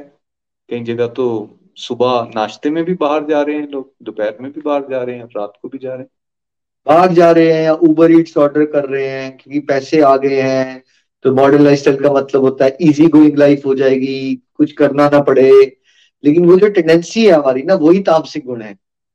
जब हमारी दादा, दादी को उस समय पे मेहनत करनी पड़ती ना चीज़ें करने के लिए तो चीज़ें बड़ी फ्रेश होती थी। वो लोग हेल्थियर रहते थे। उन लोगों का देखिए दादाजी वगैरह कि कई बार आठ दस बच्चे होते थे घर में उनके हस्बैंड के भी कज़न आ रहते थे कई बार एक परिवार में बीस बीस तीस लोग होते थे। सारा दिन वो काम करते थे फिर भी वो इतना कंप्लेन नहीं करते थे उनकी जो कैपेसिटी होती थी काम हैंडल करने की वो क्या थी? सहनशीलता जी कह सकते हैं कि आज से तीस चालीस साल पहले लोगों की बहुत ज़्यादा थी आज के कंपैरिजन में कह सकते हैं ऐसा? ऐसा ही कह सकते हैं तीस चालीस गुना ज़्यादा थी। तीस चालीस गुना ज़्यादा थी। है ना? एकदम। अब एक घर होता है न्यूक्लियर फैमिली होती है, उसमें एक आधा बच्चा होता है, दोनों नौकरी कर रहे होते हैं, फिर भी हाहाकार होती है पैसे को लेके। बाई चांस कोई रिश्तेदार पहुँच जाए तो स्यापा पड़ जाता है कि भैया काम करना पड़ जाएगा, खाना बनाना पड़ जाएगा। तो ये क्या हुआ है? मेंटल हेल्थ इश्यूज़ बढ़ते जा रहे हैं। एक इसका सबसे बड़ा कारण है कि हमने डाइट को अपनी क्या कर लिया? राजसिक और तामसिक प्रधान कर लिया हमने सबने एज ए होल सोसाइटी जिस चीज़ को हमने प्रोग्रेस माना ना एक्चुअली वो प्रोग्रेस नहीं है हमारी। राजसिक खाना बढ़ गया तामसिक खाना हमने ईटिंग आउट करना शुरू कर दिया हमने। बहुत ज़्यादा बाहर का खाया हमने नॉन वेजिटेरियन फ़ूड बढ़ा लिया। वो हमें प्रोग्रेस लग रही है बट वो मेंटली जो चीज़ आपको अनवेल कर दे क्या दीदी वो प्रोग्रेस होती है या वो बर्बादी होती है हमारी? वो पता नहीं हो रहा है हमारा बर्बादी हो रही है किसी भी एंगल में प्रोग्रेस नहीं है।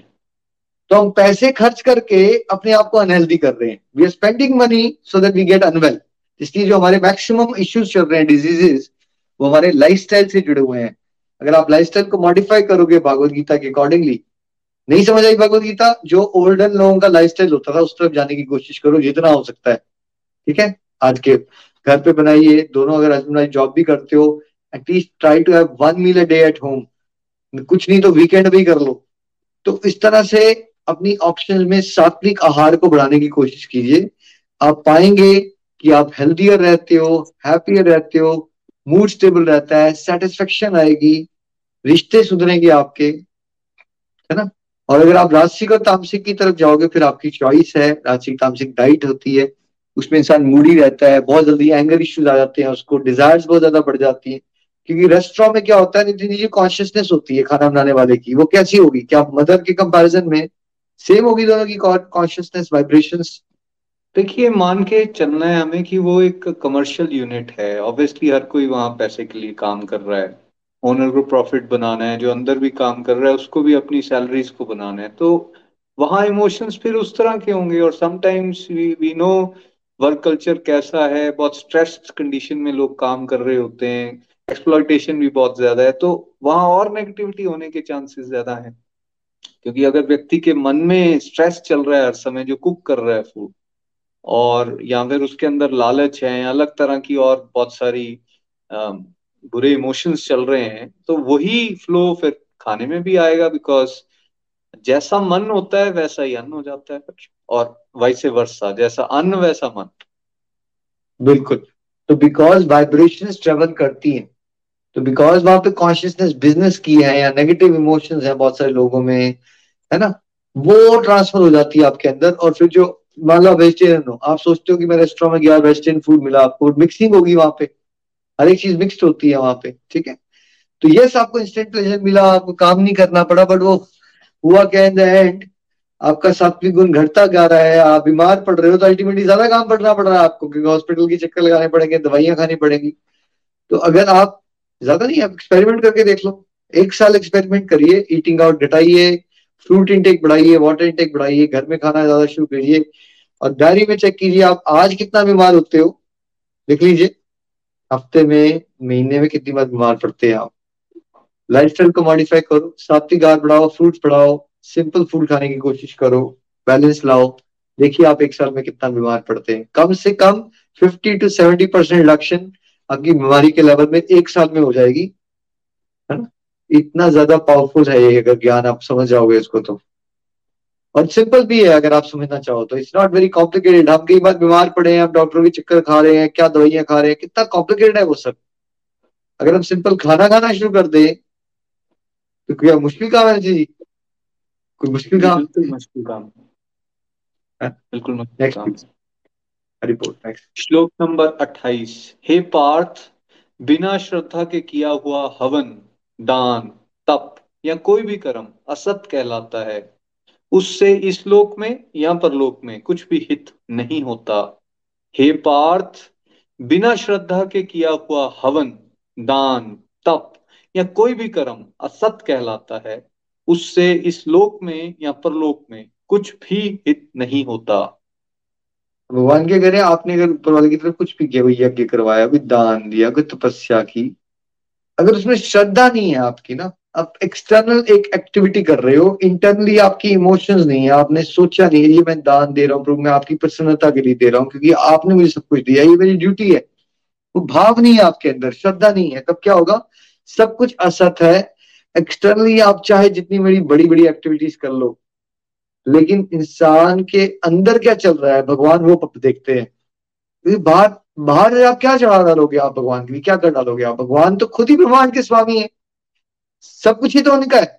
तो श्रद्धा जो है वो सबसे इंपॉर्टेंट है। अगर श्रद्धा के बिना हमने कुछ भी किया, ठीक है? तो हमारी इंटेंशन बड़ी इंपॉर्टेंट है। मान लो आप दान दे के आए, मेरे पूर्वजों का नाम हो जाएगा, मैं पंखे में नाम लिखवा देता हूँ, या मेरे रिश्तेदार सोचेंगे मैं कितना महान हूँ।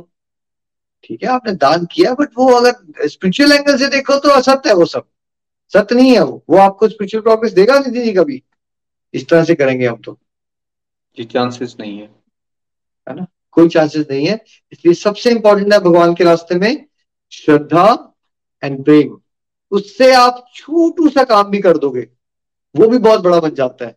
और ऐसे बहुत बड़े बड़े काम करोगे लेकिन अगर राइट इंटेंशन नहीं होगी श्रद्धा नहीं होगी भगवान के लिए भाव नहीं होगा तो वो असत बन जाता है। चलिए चलते हैं। लास्ट अध्याय गीता सराश चैप्टर एटीन हरि बोल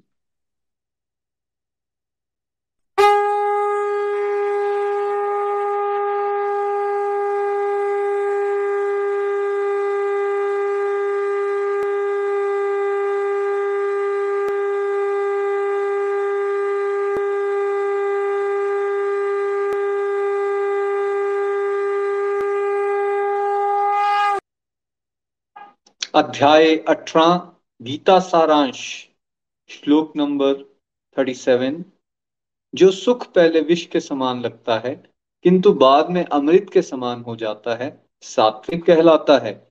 ऐसा सुख आत्म ज्ञान में स्थित शुद्ध बुद्धि से उत्पन्न होता है। जो सुख पहले विष के समान लगता है, किंतु बाद में अमृत के समान हो जाता है, सात्विक कहलाता है। ऐसा सुख आत्म ज्ञान में स्थित शुद्ध बुद्धि से उत्पन्न होता है। भगवान ने इस अध्याय में बहुत सारी चीज़ों को कैटेगराइज किया था बेस्ड ऑन गुणों के हिसाब से बट यहाँ हैप्पीनेस की क्लासिफिकेशन हम आपको सिखाएँगे। भगवान ने यहाँ पे क्लियरली बताया कि सुख भी तीन प्रकार का है। सात्विक, राजसिक और तामसिक। और इस श्लोक में सात्विक पे एम्फोसिस दे रहे जो पहले विष के समान लगता है मतलब पहले मैक्सिमम लोगों का इंटरेस्ट नहीं आता उसमें। लेकिन अगर वो चलता रहे तो बाद में अमृत बन जाता है। पहले जैसे ये डिवोशन का रास्ता है ये बोरिंग लगता है या अट्रैक्टिव लगता है सबको? बोरिंग लगता है जी सबको। बोरिंग बट अगर कोई चल पड़ा इस रास्ते में तो फिर धीरे धीरे क्या होना शुरू हो जाएगा? आप एक भजन सुना करते थे जो आपको समझ में नहीं आता था लेकिन आप बाद में भजन सुन रहे हो दस साल के बाद वही भजन सुन रहे हो तो ज़्यादा मज़ा आता है ये घट जाता है आपका मज़ा? मज़ा आना शुरू हो जाता है, आप फीलिंग्स जो उस भजन के माध्यम से किसी गायक ने, गाने वाले ने बनाई हैं या लिखने वाले ने जो उसमें लाइंस लिखी हैं, उससे आप रिलेट करना शुरू हो जाते हो अश्रुधारा बहनी शुरू हो जाती है फीलिंग्स आ जाती हैं। पहले ये जो रास्ता होता है, कुछ भी समाज की भलाई का, कोई भी अच्छा काम करने का रास्ता ना, उसमें देखिए मैक्सिमम लोग यही तो कारण है कि मैक्सिमम लोग मूवी देखना चाहते हैं अल्कोहल लेना चाहते हैं कैंडी क्रश खेलना चाहते हैं।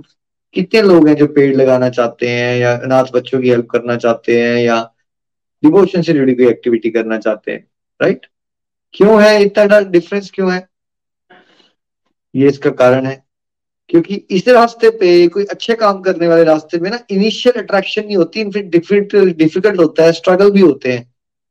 और इंस्टेंट प्लेजर इसमें मिलता नहीं है। सही काम करने में इंस्टेंट प्लेजर नहीं मिलता। उल्टे काम करने में इंस्टेंट प्लेजर मिलता है। लेकिन अगर आप ये बात समझ गए कि यार इंस्टेंट प्लेजर तो नहीं मिल रहा but this is good for me क्योंकि जो आपके लिए अच्छा है वो आपको इंस्टेंट प्लेजर नहीं देगा। जैसे एक छोटे से बच्चे को चॉकलेट सामने रख दी जाए और उसके सामने स्ट्रॉबेरी रख दी जाए तो इंस्टेंट प्लेजर किसमें है चॉकलेट में है। लेकिन अच्छा क्या है उसके लिए? अच्छी उसके लिए स्ट्रॉबेरी है। ये प्लेजेंट और गुड का बीच का आपको डिफरेंस समझना पड़ेगा। तो सात्विक हैप्पीनेस आपके लिए अच्छी है, लेकिन इंस्टेंट प्लेजर नहीं देगी वो आपको, है ना? लेकिन अगर आप चलते रहे चलते रहे तो फिर ओवर पीरियड टाइम ये हैप्पीनेस बढ़ना शुरू हो जाती है। जैसे किसी को पहले समाज सेवा में कोई इंटरेस्ट नहीं था, बाद में उसने वृद्धाश्रम में, अनाथ आश्रम में लोगों की हेल्प करना शुरू कर दी तो उसको लोग स्माइल देके अलग तरह का जॉय मिलना शुरू हो जाएगा। तो इसलिए अगर हम चाहते हैं कि समाज सही दिशा में जाए तो हमें कौन सी हैप्पीनेस को प्रमोट करना चाहिए? सात्विक हैप्पीनेस को प्रमोट करना चाहिए हमें। और ये जो टीवी एडवर्टाइजमेंट आपके दोस्त यार, ये तो सात्विक हैप्पीनेस के बारे में कोई बताना ही नहीं चाहता। क्योंकि देखिए बड़ी बड़ी कंपनीज़ अगर आपको ये बताएँगी, उनको पता हो या ना पता हो, वो एक अलग टॉपिक है। पर उनको पता भी हो। यदि नहीं तो क्या बड़ी बड़ी कंपनी सात्विक हैप्पीनेस को प्रमोट करना चाहेंगी? भाई कौन चाहेगा कि उनके प्रोडक्ट्स जो है बिकने बंद हो जाएँ? कौन चाहेगा कि उनके जो मॉडल्स हर छह महीने के बाद वो चीज़ों के बदल देते हैं? वो एक बार किसी ने एक मोबाइल फ़ोन ले लिया वो आठ साल चला रहा है। ऐसी कौन सी कंपनी चाहेगी? वो तो हाँ। हमें कंज्यूमरिस्टिक ही बना रहे हैं और हमारी वर्ल्ड डिजायर्स को बढ़ाने का काम करते हैं ताकि हम और खरीदें। और खरीदें सात्विक हैप्पीनेस का इसलिए टॉपिक बहुत ही रेयर लोगों को पता होता है। है ना? मैक्सिमम लोगों को वही पता होता है बिकॉज़ वही सब चीज़ें एडवर्टाइज भी की जाती है आपको समझना पड़ेगा। भाई उनका फ़ायदा है ना। अगर आप कंज्यूमरिस्टिक रहोगे या मटेरियलिस्टिक बनोगे तो कंपनीज़ का फ़ायदा है। आप अगर सेटिस्फाइड है हैप्पी इंडिविजुअल हो गया आपको पेड़ लगाने में आनंद आना शुरू हो गया तो ये बताइए कंपनी वाले पैसे कैसे बनाएँगे आपसे? तो इसलिए बड़ी बड़ी सारी जो ये सिस्टम्स बने हैं ना देखो इसमें एक मटेरियलिज्म है बहुत ज़्यादा ग्रीड गेम है। तो बड़ी बड़ी कंपनीज़ इस तरह से एक प्रोपोगेंडा होता है जहाँ पे हम सबको वो चाहती है क्या? कि हम मटेरियलिस्टिक बने रहेंगे हम जितने मटेरियलिस्टिक बने रहेंगे, चीज़ों के पीछे भागते रहेंगे, उनका उतना फ़ायदा। अगर आप एक फ़ोन लेके सेटिस्फाई हो गए तो उनका काम कैसे बनेगा? आप अगर हर छह महीने बाद फ़ोन बदलोगे तो उनका ज़्यादा बेनिफिट है। इसलिए साथ, कई बार नई नवसाधक को डाउट आ जाता है कि भाई, ये बातें इतनी अच्छी है तो फिर बताया क्यों नहीं किसी ने कि भाई, ये वही बता पाएँगे जो पहले ऊपर वाले से जुड़े हैं और दूसरा, जो निस्वार्थ भाव से काम करना चाहते हैं। और बिकॉज़ मैक्सिमम समाज में स्वार्थी लोग भरे हुए हैं, वो क्यों बताएँगे आपको कि आप ये सात्विक हैप्पीनेस में टेस्ट डेवलप कर लो, फिर आप हैप्पी भी रह सकते हो सेटिस्फाइड भी रह सकते हो, और आपको चीज़ों पे डिपेंड नहीं रहना पड़ेगा। कम खर्चे में भी आपकी ज़िंदगी वो सुधर जाएगी। आप भलाई कर पाओगे। उनको क्या मिलेगा? ठीक। तो इसलिए सात्विक happiness better form of happiness है। इससे भी हायर हैप्पीनेस होती है इसको दिव्य आनंद कहते हैं हम। वो भगवान के साथ जुड़ के मिलता है, लेकिन वहाँ तक पहुँचने के लिए एटलीस्ट हमें सात्विक हैप्पीनेस पे आने की ज़रूरत है नेक्स्ट प्लीज़ राजसिक हैप्पीनेस में क्या होता है जी? श्लोक नंबर थर्टी एट जो सुख विषयों और इंद्रियों के संयोग से उत्पन्न होता है, वह राजसिक कहलाता है। यह पहले अमृत जैसा लगता है, किंतु बाद में विष के समान हो जाता है। जो सुख विषयों और इंद्रियों के संयोग से उत्पन्न होता है, वह राजसिक कहलाता है। ये पहले अमृत जैसा लगता है, किंतु बाद में विष के समान हो जाता है। बिल्कुल उल्टा हो गया, देखिए, पहले वहाँ विष था पहले, बाद में अमृत था। यहाँ पे पहले अमृत होता है और बाद में विष होता है। मतलब पहले आपको बड़ा स्टिमुलेशन मिलती है। ये सेंसेस का जो प्लेजर होते हैं ना, मान लीजिए आपको मिठाई बड़ी अच्छी लगती है तो मिठाई का मज़ा क्या आ रहा है आपको? क्या आत्मा लेवल में खुश हो रहे हो आप या इंद्रियों भोग है वो? क्या इंस्टेंट प्लेजर इंस्टेंट प्लेजर उसी समय इंद्रिय के लेवल पर सेंसेस के प्लेजर के लिए हम वो कर रहे हैं। और आपको वो वाले दुकान वाले की भाई साहब की वो हलवाई की जलेबी बहुत अच्छी लगती है आप खाने के लिए डेढ़ घंटा भी चले जाते हो दूर। ठीक है और आपने खाई तो बड़ा मज़ा आया आपको। दो बार खाई बड़ा मज़ा आया तीन बार खाई मज़ा थोड़ा सा कम हो रहा है। नितिन जी अगर आप कोई पर्सन को टॉर्चर करना चाहो और उसको चेयर पे बिठाओ और उसको बाँध दो। वही जलेबी की बड़ी परात लाके उसके मुँह में घुसाते रहो एक जलेबी खिलाते रहो। उसका मज़ा बढ़ रहा है, सबने नीचे बताना है लिख के। ऐसा अगर आपके साथ हो जाए, वही जो जलेबी आपकी फेवरेट है बट आपके मुँह में बार बार डाली जाए। अब हर एक जलेबी के साथ आपका मज़ा बढ़ता जाएगा या घटता जाएगा। क्या होने वाला है? बिल्कुल घटता जाएगा और एक थोड़ी देर के बाद वो टॉर्चर लगना शुरू हो जाएगा। दुख में और तकलीफ़ में परिवर्तित हो जाएगा। नितिन जी आपके साथ हुआ है मेरे साथ भी बहुत होता था कि बचपन में ना जब हम बड़े हो रहे थे तो वही मूवी का गाना आ जाता था बड़ा फेवरेट लगता था और वही सुनते रहते थे। वाह मज़ा आ गया डांस कर रहे हैं ये वो। और फिर वो एक दो महीने सुनते इतना पक जाते थे कि वो गाना यानी गाना मत चलाना कुछ भी और चला देना। राइट ऐसा हुआ आपके साथ कभी? हम सबने किया हुआ है ऐसा बिल्कुल। जो राजसिक होता है, वो पहले बड़ा ज़्यादा आनंदित होता है, देता है, लेकिन बाद में वो ही विष बन जाता है। मेरा कॉलेज में होता था। मेरे कुछ फ्रेंड्स थे, बड़े एक्साइटेड हो जाएँगे ये, है ना? एक लड़की से प्यार हो गया उनको, फिर वो ऐसे ऐसे हैवी बातें करेंगे, ये वो मेरी प्रिंसेस है, ये है उसके बिना जी नहीं सकता। मैंने कहा, यार अच्छा ऐसा भी होता है। तो होता होगा लोग साथ। तो एनीवेज फाइनली मान लीजिए वो लड़की उसकी गर्लफ्रेंड बन गई। बाद में दो साल बाद मिल रहा हूँ, वो लड़का उसी को गालियाँ दे रहा है कब ब्रेकअप हो चुका है, वो उसकी शक्ल नहीं देखना चाहता गालियाँ सुना रहा है उसको। मुझे ये नहीं समझ आता था कि एक पर्सन जो उसके लिए वो प्रिंसेस थी ये दो साल में एक स्टेज ऐसी आ गई, कोई उसकी शक्ल नहीं देखना चाहता, ये हुआ क्या? ये सच में प्यार था या ये वासना थी? जो प्यार था ज़िंदगी के राजसी गुण वाला सुख था, ये एकदम बड़े, बहुत ज़्यादा अट्रैक्टिव लगा। और बाद में क्या बन गया? विश्व बन गया। विश्व बन गया। बिल्कुल ऐसा ही है। तो इसलिए राजसिंह गुण की चीज़ें आपने नई कार खरीदी बड़ा मज़ा आएगा आपको लेकिन जब स्क्रैच पड़ेगा ना उसके ऊपर तो बहुत ज़्यादा दुख होगा आपको। और बाद में वो जो कार का सुख है वो दो चार दिन रहेगा क्योंकि आपने फ्रेंड की कार देख ली। आपने टेन लाख वाली कार ली थी उसने फिफ्टीन लाख वाली ले ली तो फिर क्या हुआ? आपका मज़ा कहाँ गया उसी समय। फिर फिर गायब हो गया। फिर विश बन गया। है दूसरे के पास ज़्यादा बढ़िया है। अपनी वाली तो अच्छी दिखेगी। तो ये चीज़ को सब लोग हैप्पीनेस मान लेते हैं मैक्सिमम लोग ना राजसिक को। बट आपको ये कॉन्सेप्ट है टेम्पररी फ्लिकरिंग एक्साइटमेंट होती है ये थोड़ी सी। और बाद में यही हमारे पेन का कारण बनती है ये सब चीज़ें। Thirty nine please thirty nine जो सुख आरंभ से अंत तक मनुष्य को मुँह में फंसाता है और जो निद्रा, आलस्य और प्रमाद से उत्पन्न होता है, उसे तामसिक सुख कहते हैं। जो सुख आरंभ से अंत तक मनुष्य को मोह में फंसाता है और जो निद्रा, आलस्य और प्रमाद से उत्पन्न होता है, उसे तामसिक सुख कहते हैं। लेकिन तामसिक सुख इस वर्स्ट फॉर्म उसमें बंदा इतना ज्ञान में चल जाता है कि होता, सुख होता ही नहीं है, लेकिन फिर भी लगता है उसको। राइट जैसे बंदा सोया रहेगा उसको निंदा चुगली करने में मज़ा आना शुरू हो जाएगा उसको किसी को परेशान करके मज़ा आ रहा है उल्टी हरकतें करके मज़ा आ रहा है। देखिए कोई चल रहा है वो केले का छिलका पड़ा हुआ है केले के छिलके में धड़ाम से गिर गया। हा, हा, हा, हा। सोच के देखिए वैसे क्या इसमें कोई हंसने वाली बात है? कोई गिर गया है उसकी कमर टूट गई है उसको हँसी आ रही। और आप बड़ी सारी मूवीज़ भी देखोगे ऐसे बॉलीवुड में। किसी को इलेक्ट्रिक करंट लग गया सब हंस रहे हैं हा हा हा हा हा। मुझे समझ नहीं आता था हंस क्यों रहे हैं? राइट तो ये जो ये आप हंस रहे हो ना किसी और के दुख पे यू नो ये सब क्या है? ये अज्ञानता है। इसमें कष्ट मान लीजिए कोई बोर हो रहा है वो फिशिंग करने चला जाता है। तो मछलियों को तड़पा रहा है लेकिन उसको मज़ा आ रहा है उसमें। और उसको लग रहा है सुख मिल रहा है। क्या है ये? तामसिक ये तामसिक है। एक सिगरेट स्मोकर हो आप आपको पता है कि आपके लंग्स फट रहे हैं सड़ रहे हैं आपके पैसे बर्बाद हो रहे हैं लेकिन आप फंसे हो एक लत लग गई आपसे बाहर नहीं निकल पा रहे हो तो आप कर रहे हो। आपको बाद में भी दुख हुआ कि आपने क्यों किया ऐसा बट आप कर रहे हो। तो ये क्या है? ये तामसिक है। ये ड्रग एडिक्शन क्या है? तामसिक है। बंदा बुरा हाल है उसके हालात खस्ते हो गए हैं बट वो बाहर नहीं निकल पा रहा। वो क्या है? तामसिक है। तो ये वर्स्ट फॉर्म ऑफ़ हैप्पीनेस है। इससे थोड़ी सी बेटर राजसिक है एटलीस्ट उसमें अपने आप को उतना नहीं बर्बाद करता इंसान।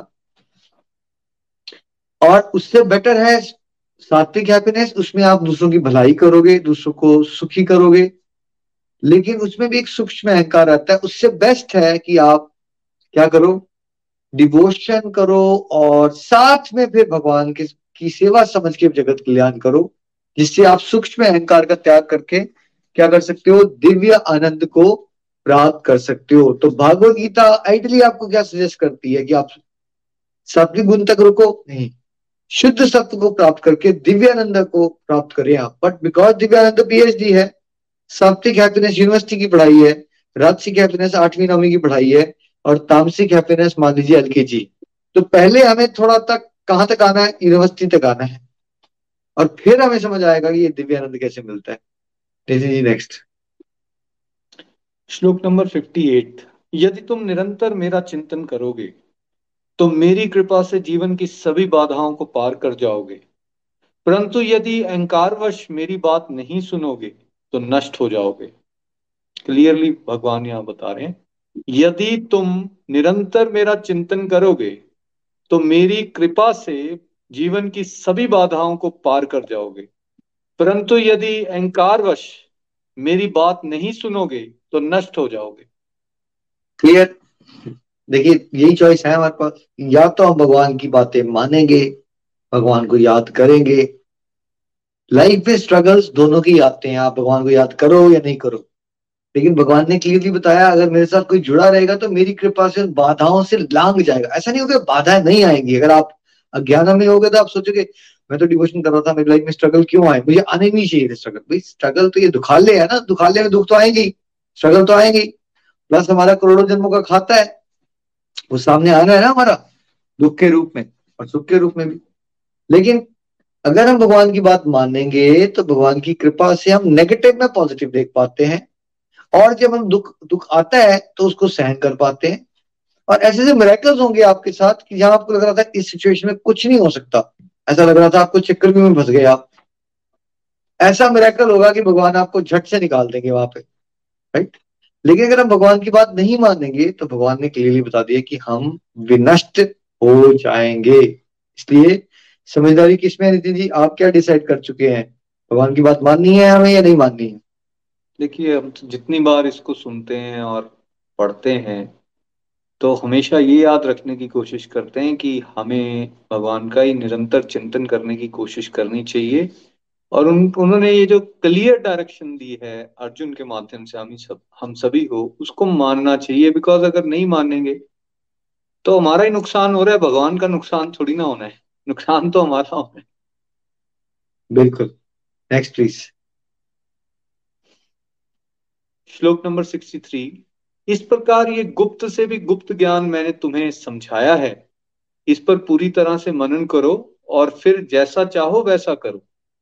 इस प्रकार ये गुप्त से भी गुप्त ज्ञान मैंने तुम्हें समझाया है।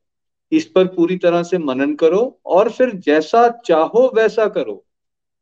देखिए, बड़ा क्लियर सी बात है। भगवान ने पूरा ज्ञान दे दिया बेस्ट पॉसिबल ज्ञान दे दिया अर्जुन को। सबसे कॉन्फिडेंशियल नॉलेज जो रियलिस्ट ऑफ़ रियल लोगों को पता चल पाती है। अर्जुन के माध्यम से हमें भी पता चल रही है। पर भगवान की कह रहे गहराई से सोचो इसको, मनन करो। लेकिन चॉइस वही लो जो तुम्हें सही लगता है। यहाँ पे भगवान ने हमें सबको क्या समझाया है? हम सबके पास क्या दी हुई है भगवान ने? एक स्वतंत्र इच्छा शक्ति दी हुई है। आपके बहुत सारे क्वेश्चंस के आंसर इसमें मिल जाएँगे। जैसे सब लोग कहते हैं भगवान की पत्ते भगवान जी के बिना पत्ता नहीं हिलता बट फिर भगवान हमें ये करने क्यों देते हैं गलत? ऐसे बड़े सारे क्वेश्चन आते हैं आपके दिल में। तो यहाँ से क्लियर है कि भगवान ने ये उनका ही डिसीज़न है कि आपको स्वतंत्र इच्छा दी रखी है। क्योंकि एक तो हम अंश है भगवान की, हम रोबोट नहीं है। ठीक है? तो बिकॉज़ भगवान स्वतंत्र है तो हमारे पास भी स्वतंत्रता है। और दूसरा बिकॉज़ ये भक्ति मार्ग है, भगवान ये चाहते हैं कि हम अपनी गलतियाँ करके खुद रियलाइज़ करें कि हमें ईश्वर से प्रेम करना ही हमारी ही भलाई की बात हो रही है। बट अगर भगवान ने हमसे स्वतंत्रता दे दी होती तो फिर क्या होता? हम भगवान से चिढ़ जाते, हम प्यार नहीं करते भगवान को। तो इसलिए जैसे अच्छे पेरेंट्स भी करते हैं जी ऐसा कंसेप्ट बता देंगे फिर कहेंगे देख लो भाई अब मर्ज़ी तो तुम्हारी है एंड जी बिल्कुल बोलते हैं और लिबर्टी दी जाती है। देखो हमने समझा दिया है बच्चों को हम कई बार ऐसा बोलते हैं भाई मैंने बता दिया है आपको मेरा एक्सपीरियंस ये बोलता है बट बाकी आपकी अपनी मर्ज़ी है। करना है ठीक है नहीं करना है तब भी ठीक है तो अगर आप करना है भगवान की बात के हिसाब से तो भगवान ने आपको कॉन्सिक्वेंसेज बता दिए। फॉर एग्ज़ाम्पल भगवान ने बता दिया कि तामसिक आहार लोगे तो ऐसे होने वाला है बेटा। अब ये चॉइस आपके पास है कि आपने तामसिक लेना है। फिर आपने भगवान को ब्लेम नहीं करना है उसके बाद। अगर भगवान ने बता दिया कि राजसिक आहार लेने के बाद इंसान शोक में रहता है, बीमार पड़ता है। तो जब बीमार पड़ोगे फिर भगवान को ब्लेम मत करो बिकॉज़ आपने वो चूज़ किया था कि आपने खाना वैसा खाया। ठीक है? तो भगवत ज्ञान हमें क्या करता है? बड़ा क्लियर इंस्ट्रक्शन मिल जाती है। फिर हम जो चॉइसेस लेते रहेंगे we are accountable for those consequences ये समझ के चलना चाहिए हमें, है ना? चलिए नेक्स्ट प्लीज़ श्लोक नंबर सिक्सटी सिक्स. सब धर्मों को त्याग कर तुम केवल मेरी शरण में आ जाओ। मैं तुम्हें सब पापों से मुक्त कर दूँगा। तुम शोक या चिंता मत करो। सब धर्मों को त्याग कर तुम केवल मेरी शरण में आ जाओ। मैं तुम्हें सब पापों से मुक्त कर दूँगा। तुम शोक या चिंता मत करो। देखिए, आपको अगर कुछ भी याद नहीं रहता ना भगवत गीता में तो केवल एक ये वाला श्लोक भी याद अगर आप रख लोगे तो आपको सब कुछ समझ आ जाएगा, है ना? सर्वधर्मान् परित्यज्य, मामेकं शरणं व्रज। अहम तम सर्व पापेभ्यो मोक्ष इच्छामि मा शुचः। सब धर्मों का भेद भुलाकर बस मेरा शरणागत हो जा। मैं हर पाप से मुक्ति दूँगा। शोक न कर मेरी भक्ति में खो जा शोक न कर मेरी भक्ति में खो जा कितना सिंपल है। क्या करना है हम सबको? सब धर्मों का त्याग करके केवल और केवल भगवान की शरण में जाने को ही टॉप प्रायोरिटी बना लेना है। यहाँ पे धर्म शब्द आते ही मैक्सिमम लोगों को रिलीजियंस लगना शुरू हो जाते हैं। या धर्म क्या है? कोई भी चीज़ को जब ज़िंदगी में आप टॉप प्रायोरिटी बना लेते हो अपनी, वो आपके लिए आपका धर्म बन जाता है। जैसे करण ने जी सबको टॉप प्रायोरिटी पे क्या बना लिया था? अपनी दोस्ती, अपनी फ्रेंडशिप को, कि उसके फ्रेंड ने उसकी फेवर की थी एक बार, अब उसको अपने उस फ्रेंड के लिए सब कुछ करना है। इसलिए दोस्ती को सर्वोपरि रखा। भगवान की बात भी नहीं मानी उसको पता था भगवान ने बोला भी था नहीं मानी। भीष्म पितामह ने किसको अपना स्वधर्म बना लिया था। उन्होंने अपनी प्रतिज्ञा को धर्म बना लिया था कि मैंने कसम खाई हुई है कि जो सिंहासन पे बैठेगा मैं उसकी रक्षा करूँगा। अब वहाँ दुर्योधन और उसके पिता वो कंट्रोलिंग पावर्स थे तो वो उस कसम के चलते जानते हुए ये सब की वो नेगेटिव हैं फिर भी उस कसम को निभाते हुए उनकी मदद कर रहे हैं तो उन्होंने उसको सर्वोपरि माना। द्रोणाचार्य ने भी किसी चीज़ को सर्वोपरि माना। कौरवों के साथ लड़ा ना वो? लड़े ना वो? जी द्रोणाचार्य ने अपने पुत्र मोह भी कह सकते हैं उसमें बिकॉज़ उनके बेटे को राज्य मिला था और साथ साथ में बिकॉज़ जो द्रोणाचार्य थे उनको जॉब एक तरह से कौरवों से मिली हुई थी तो उनको लगता था कि ये मेरी जॉब की एक ड्यूटी है मेरी कि मैं इनकी मदद करूँ। उसको हाँ। सर्वोपरि रखा। ठीक है? तो ये कुछ एग्जाम्पल्स हैं। हम भी लाइफ में बहुत कुछ चीज़ों को जब हम ये कहते हैं दीदी मैक्सिमम लोग ये कहते हैं कि भक्ति का समय है या नहीं है? क्या कहते हैं सब लोग? समय नहीं है। हाँ। भक्ति का समय नहीं है मैक्सिमम लोग ये कहते हैं। तो यानी कि उन मैक्सिमम लोगों ने कुछ जीवन में अपना ज़्यादा इंपॉर्टेंट बना दिया है। किससे? भक्ति से। बिकॉज़ भक्ति है तो सबके पास ट्वेंटी फोर आवर्स तो अगर कोई ये कह रहा है कि मेरे पास भक्ति के लिए समय नहीं है तो किसी चीज़ के लिए तो समय है। वो वो जो चीज़ कर रहा है वो इस श्लोक के मुताबिक वो उसका धर्म बन गया। हाँ। क्योंकि आपने भगवान से ऊपर उस चीज़ को बना रखा है। तो आप क्या कह रहे हैं? भगवान सब धर्मों का त्याग करके जो भी तुमने ये बना रखा है एक्स वाई जेड हाय, मैं ये नहीं करूँगा तो मेरे बेटे का क्या होगा? हाय, मेरे पोते का क्या होगा? बहुत सारी चीज़ें कर रहे हो आप। और आप क्या कर रहे हो इस पूरी प्रोसेस में? भगवान की शरण को आप एक टाइम पास का टॉपिक बना लेते हो। जबकि होना क्या चाहिए? हमारी सोल का अल्टीमेट धर्म है भगवान की शरण में जाना। ठीक है? और जो भी चीज़ें आपके लिए अवरोधक बन रही है, उसका त्याग कीजिए। है ना? कई बार वो त्याग मेंटली होता है फ़िज़िकल नहीं होता। हम मेंटली अटके हुए हैं लोगों के साथ। पंद्रह साल पहले वो चाचा जी ने मेरे साथ ये कर दिया था, हम वहाँ अटक जाते हैं, ठीक है? और हम अटके रह जाते हैं, ठीक? तो उसका त्याग करो, तभी तो आप आगे आओगे अल्टीमेटली भगवान की शरण में जाओ। और भगवान क्या कह रहे हैं कि टेंशन मत लो, आपने पास्ट में भी जो गड़बड़े कर रखी हैं, कितना ब्यूटीफुल रास्ता है, एक ही रास्ता ऐसा, जिसमें आज की परेशानियों से भगवान कह रहे हैं, मेरी कृपा से लाग जाओगे। पास्ट में भी कोई गलतियाँ करके आए हो डोंट वरी अबाउट दैट मैं तुम्हें उससे भी निकाल दूँगा। संसार क्या करता है? आप आज दस काम अच्छे करोगे आपने पास्ट में कोई गलती होगी नहीं दोस्त यार क्या करते हैं? वो गलती को याद कराते रहेंगे। अच्छा सौ चूहे खा के बिल्ली हज को चली। हाँ पंद्रह साल पहले तूने ऐसा किया था अब तो ये कर रहा है। भगवान सब आपकी बुला लेते हैं आपके बड़े से बड़े पापों को भगवान माफ़ कर देते हैं। बट हमें क्या करना है? हमें भगवान की शरण में जाने को वन ऑफ़ द प्रायोरिटी या टॉप प्रायोरिटी इस पे लाने दीजिए top priority top top priority top priority पे रखिए डिवोशन को फिर देखिए आपकी लाइफ कितनी ब्यूटीफुल होने वाली है। नेक्स्ट प्लीज़ श्लोक नंबर 68 जो यह परम गुप्त ज्ञान मेरे भक्तों को बतलाएगा वह मेरी शुद्ध भक्ति को प्राप्त करेगा और मेरे धाम को आएगा। इसमें कोई संदेह नहीं है। जो ये परम गुप्त ज्ञान मेरे भक्तों को बतलाएगा, वह मेरी शुद्ध भक्ति को प्राप्त करेगा और मेरे धाम को आएगा। इसमें कोई संदेह नहीं है। तो ये वो रीजन है जो आप लोग कई बार सोचते हो हम क्यों लगा रहे हैं आपके साथ मेहनत? क्यों इतना टाइम देते हैं हमें? मेरे को फ्रेंड भी पूछा करते थे पहले भी, तेरे को क्या मिल रहा है? क्या करेगा तू? क्या फ़ायदा है तेरे को? ये फ़ायदा है, भगवान ने क्लियरली बताया है जो भगवान के ज्ञान को दूसरे भक्तों में, भक्त वही होते हैं इनको भगवान में श्रद्धा होती है। जो निरादर करते हैं, इनको लेना देना नहीं भगवान से उनपे नहीं।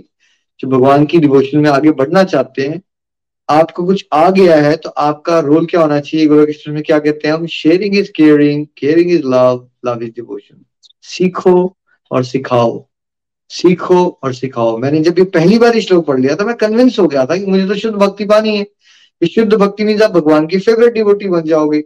और शुद्ध भक्ति पाने का तरीका क्या है?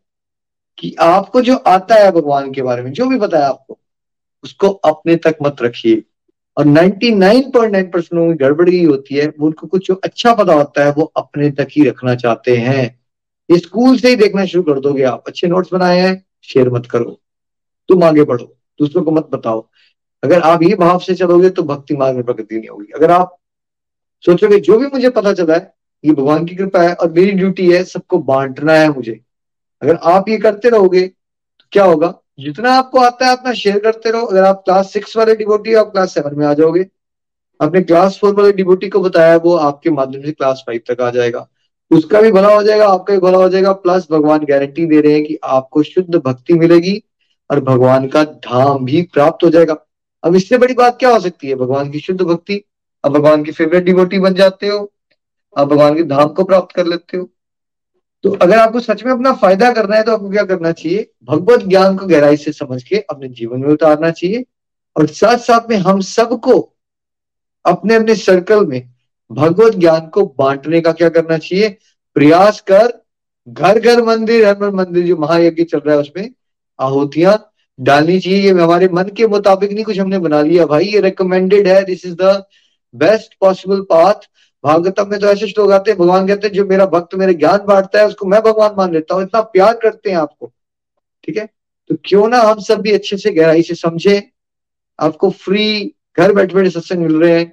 आपको गहराई से समझो और क्या करो? उस नॉलेज को शेयर करने की कोशिश करो। और खुद नहीं समझा पाते हो तो एटलीस्ट वीडियोस को शेयर करो। आप भी ब्लेसिंग्स मिलेगी। हरी हरी बोल। नेक्स्ट प्लीज़ श्लोक नंबर सेवेंटी थ्री, अर्जुन ने कहा, हे अच्युत, आपकी कृपा से मेरा मोह नष्ट हो गया है और मेरी स्मृति वापस आ गई है।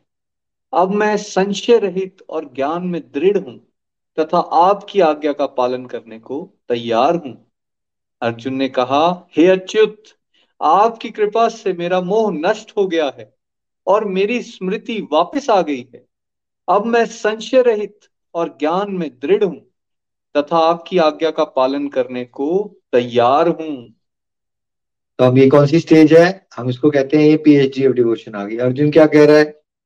कि भगवान, आपकी कृपा से मेरा हमारा मोह नष्ट हो गया जो चैप्टर वन में मोह में पड़ गया था ना, मैं शरीर, हाय मेरे रिश्तेदार, हाय क्या होगा, मुझे सुख मिलेगा या दुख मिलेगा, है ना? ये सबसे ऊपर उठ गया। अब अब उसको स्मृति वापस आ गई है। हम सब अपने आप को शरीर मानते हैं। और हमें विस्मृति हो चुकी है कि हम आत्मा है। हमारा एक ही परमानेंट रिलेशनशिप है भगवान के साथ। इसीलिए हम संसार में दुखी रहते हैं, जैसे अर्जुन भी दुखी था चैप्टर वन में क्योंकि उसको लग रहा था कि वो शरीर है। अब उसको स्मृति वापस आ गई उसने जान लिया है कि वो सोल है। हम अभी थ्योरी में समझ रहे हैं, उसने ये फील कर लिया है रियलाइज़ कर लिया है। ठीक है? उसके जीवन में से सारे डाउट्स खत्म हो गए। ये डिवोशन की हाई स्टेज में क्या होता है? सेल्फ रियलाइजेशन आप रियलाइज़ कर पाते हो, आप सोल हो, आपके सारे डाउट्स खत्म हो जाते हैं और जो ज्ञान है ना, वो आपकी बुद्धि में बिल्कुल स्थित हो जाता है।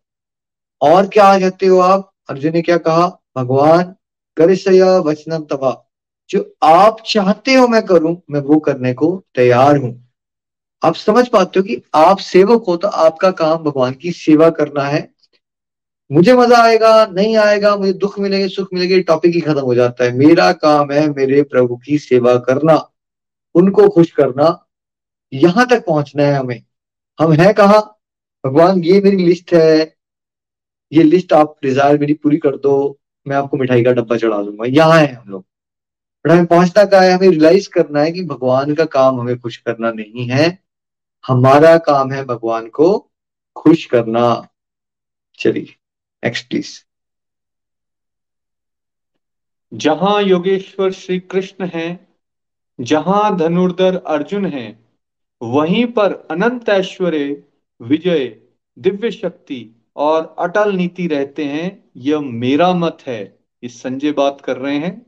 कंक्लूडिंग वर्ड्स है भगवत गीता का, श्लोक नंबर 78 जहाँ योगेश्वर श्री कृष्ण है जहाँ धनुर्धर अर्जुन है वहीं पर अनंत ऐश्वर्य विजय दिव्य शक्ति और अटल नीति रहते हैं यह मेरा मत है।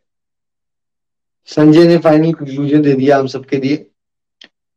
है ना? जहाँ योगेश्वर भगवान श्री कृष्ण है। नितिन जी कोई ऐसी जगह है जहाँ भगवान श्री कृष्ण ना हो? कोई ऐसी जगह है? ऐसी? निखिल जी ऐसी कोई जगह नहीं है जहाँ भगवान ना हो। भगवान सर्वत्र सर्वव्यापी। सर्वव्यापी, हर जगह है भगवान।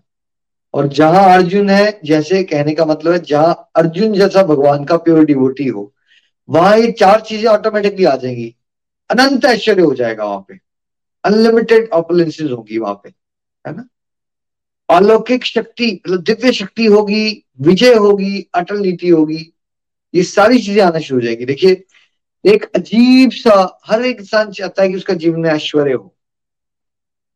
लेकिन वो बहुत पापड़ मिलता है उसके लिए। लेकिन अगर भगवान की भक्ति में आगे बढ़ जाता है नितिन जी फॉर एग्ज़ाम्पल ये नेम फेम ये लोगों को बहुत बड़ी बात लगती है संसारिक जीवन में।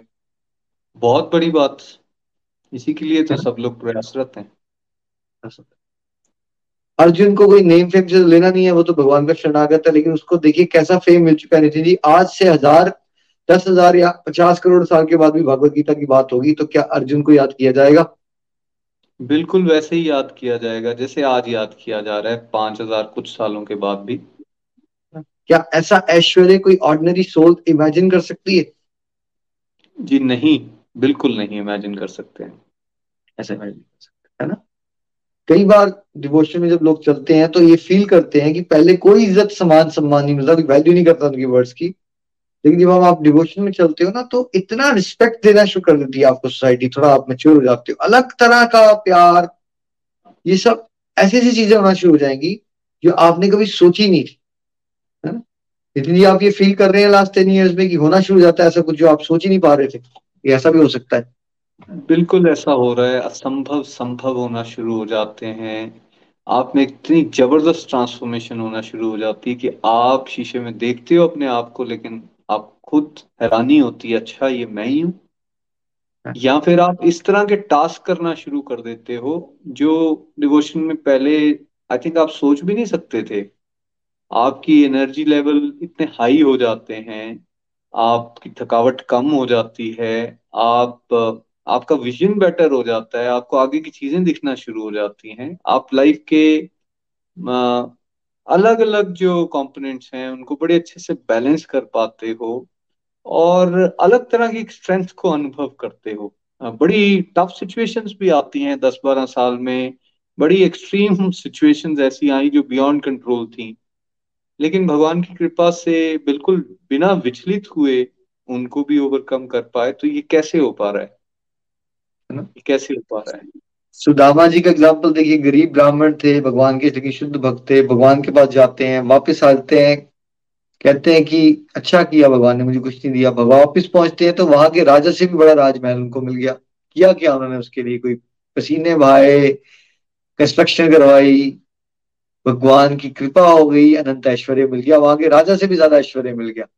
तो भगवान के रास्ते में चलोगे तो किसी भी चीज़ की कमी नहीं होगी आपको, विजय मिलेगी आपको। ऐसी सिचुएशन जहाँ आपके केसेस फंसे होंगे, कुछ हो गया होगा, आपको वहाँ पे विजय, पहले तो आपकी अंदरूनी बुराइयों पे विजय मिलेगी और एक्सटर्नल सिचुएशन में भी आपको सक्सेस मिलना शुरू हो जाएगी।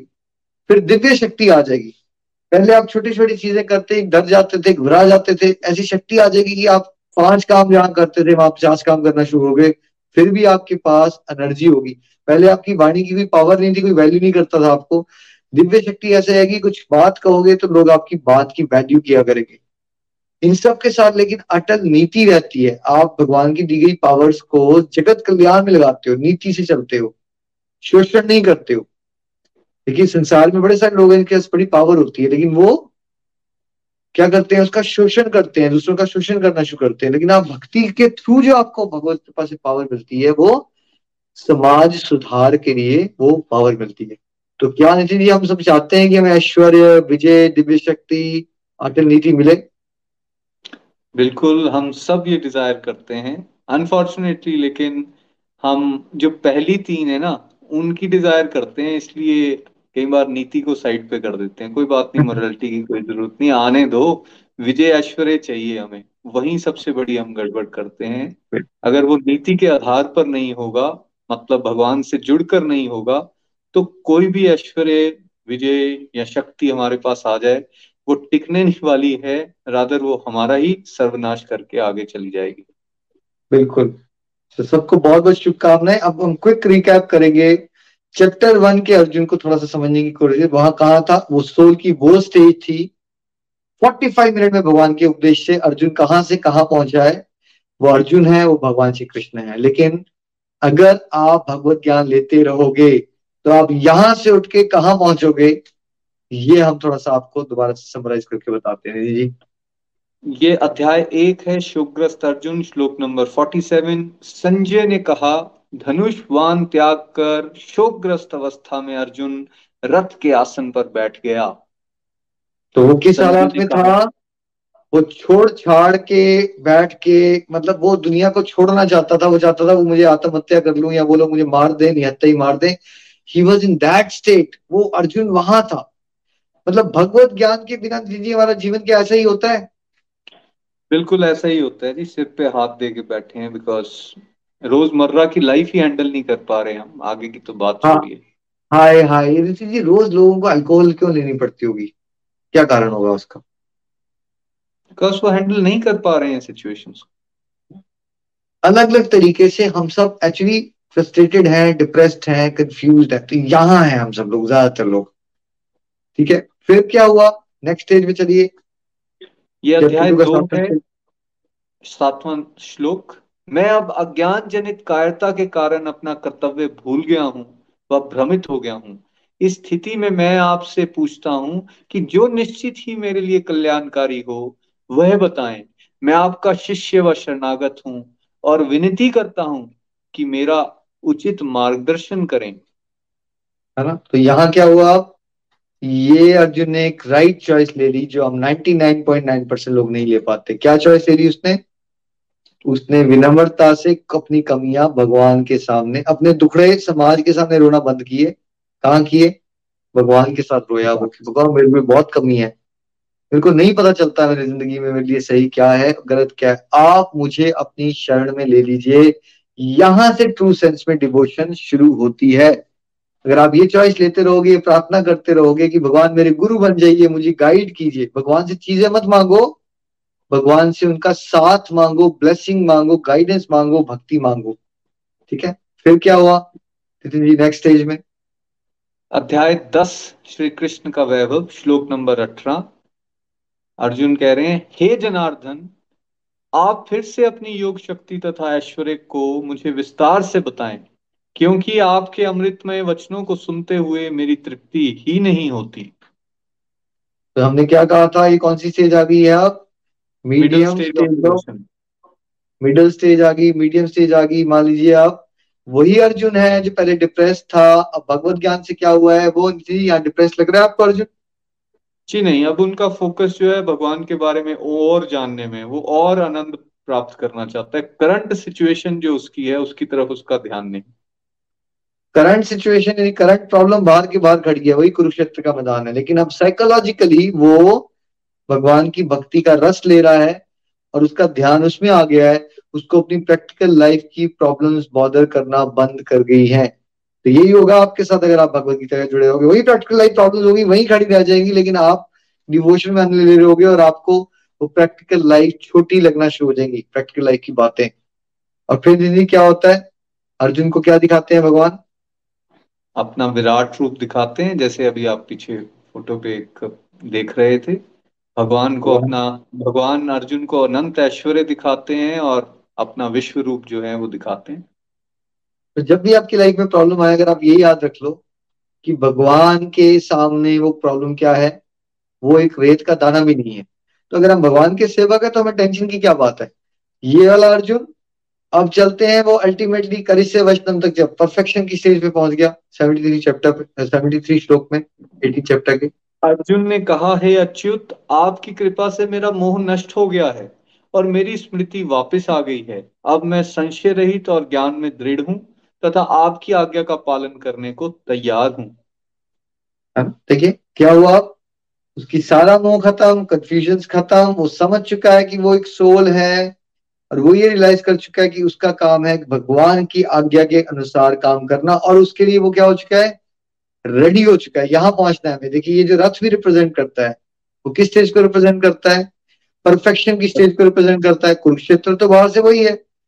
अब घोड़े सफ़ेद है, यानी कि इंद्रिया जो है, शुद्ध हो गई है और जो मन है, घोड़ों की लगाम, वो भगवान श्री कृष्ण ऋषिकेश के हाथ में आ गई है। यानी कि किसी की बुद्धि में सारथी ही भगवान श्री कृष्ण बन जाए। और देखिए अर्जुन, कितना कॉन्फिडेंट हो चुका है। तो यानी कि अगर आप भगवत ज्ञान ले लोगे तो आप स्टेज पे पहुँचना है आपको। वही चैलेंजेस होंगे, लेकिन बिकॉज़ भगवान आपके शॉफर बने हुए हैं इंद्रिया मन नियंत्रण में आ गई है, और आपने चैलेंजेस को पॉजिटिवली कार्य के साथ भगवान की शरण में रहते हुए डील कर सकते हो। यहाँ हम सबको पहुँच रहे हैं। अगली फोटोग्राफ शेयर करें प्लीज़ ठीक है? तो वो जो पहले वाली स्टेज थी, जहाँ हम होते हैं, जब शोकग्रस्त होते हैं तो हमारा हालात क्या है? हम ये वाले रथ की तरफ़ होते हैं। इंद्रियाँ हमारी आउट ऑफ़ कंट्रोल होती हैं, मन आउट ऑफ़ कंट्रोल होता है और बुद्धि दूषित होती है। बुद्धि को सही और गलत का ज्ञान नहीं होता। और जो हम पीछे हैं पैसेंजर सोल वो घबराई हुई बचाव बचाव कर रही है। यहाँ से हम स्टार्ट हुए थे। और हमें पहुँचना कहाँ है? नेक्स्ट हमें पहुँचना आइडली इस स्टेज पे है, जो मैं आपको पहले भी एक्सप्लेन कर चुका हूँ। इंद्रियाँ प्योर मन नियंत्रण में, बुद्धि में सारथी भगवान श्री कृष्ण स्वयं, और हम बिल्कुल सो लेवल पे कॉन्फिडेंट है अपनी लाइफ की चैलेंजेस को भगवान की शरण में रहते हुए डील करने में तो हम सबको अल्टीमेटली यहाँ पहुँचना है कि कंपैरिजन करके भी आपको बताया जा रहा है। तो ये वाले रथ से हमें अल्टीमेटली सफ़ेद घोड़ों वाले रथ में पहुँचना है। सबसे बड़ा डिफरेंस क्या है?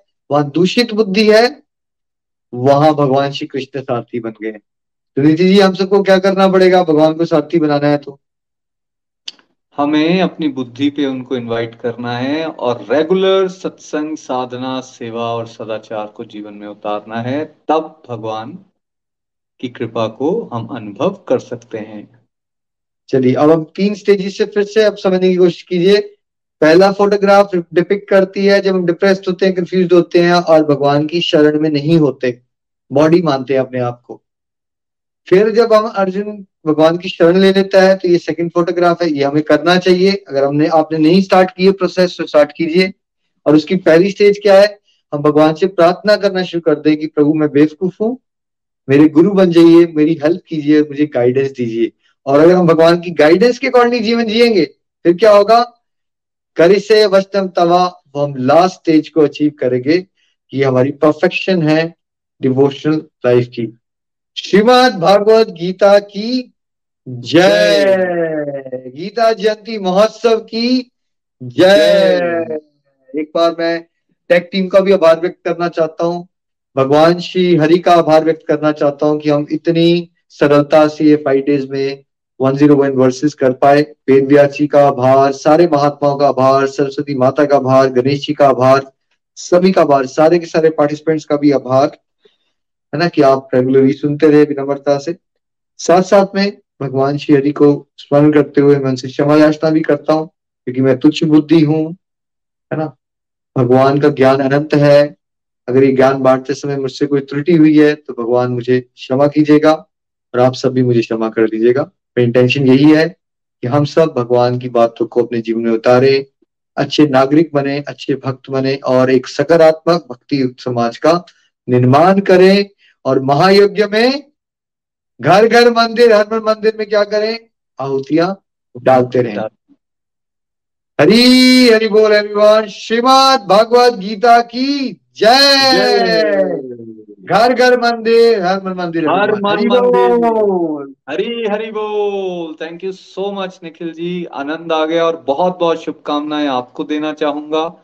और साथ ही साथ सभी व्यूअर्स को देना चाहूँगा जिन्होंने ये पाँच दिन का कोर्स जिसमें 101 important verses of Shrimad Bhagavad Gita को आपने सुना साथ में पढ़ा भी होगा और निखिल जी के माध्यम से जो एक्सप्लेनेशन दी गई हैं उससे अपनी लाइफ के साथ उनको कनेक्ट भी ज़रूर किया होगा। सो so, मैं भी एक बार अ, निखिल जी का तो धन्यवाद करूँगा ही करूँगा और साथ ही साथ टीम में जुड़े हुए सभी डिवोटीज जिन्होंने ये पाँचों के पाँचों सत्संग होने में अपनी कंट्रीब्यूशन दी है, उनको भी धन्यवाद करना चाहूँगा और साथ ही साथ, जितने डिवोटीज इस सत्संग की सक्सेस के लिए ताकि ये ज़्यादा से ज़्यादा घरों तक पहुँच सके, उसके लिए प्रेयर्स कर रहे हैं, उनको भी थैंक यू करना चाहूँगा।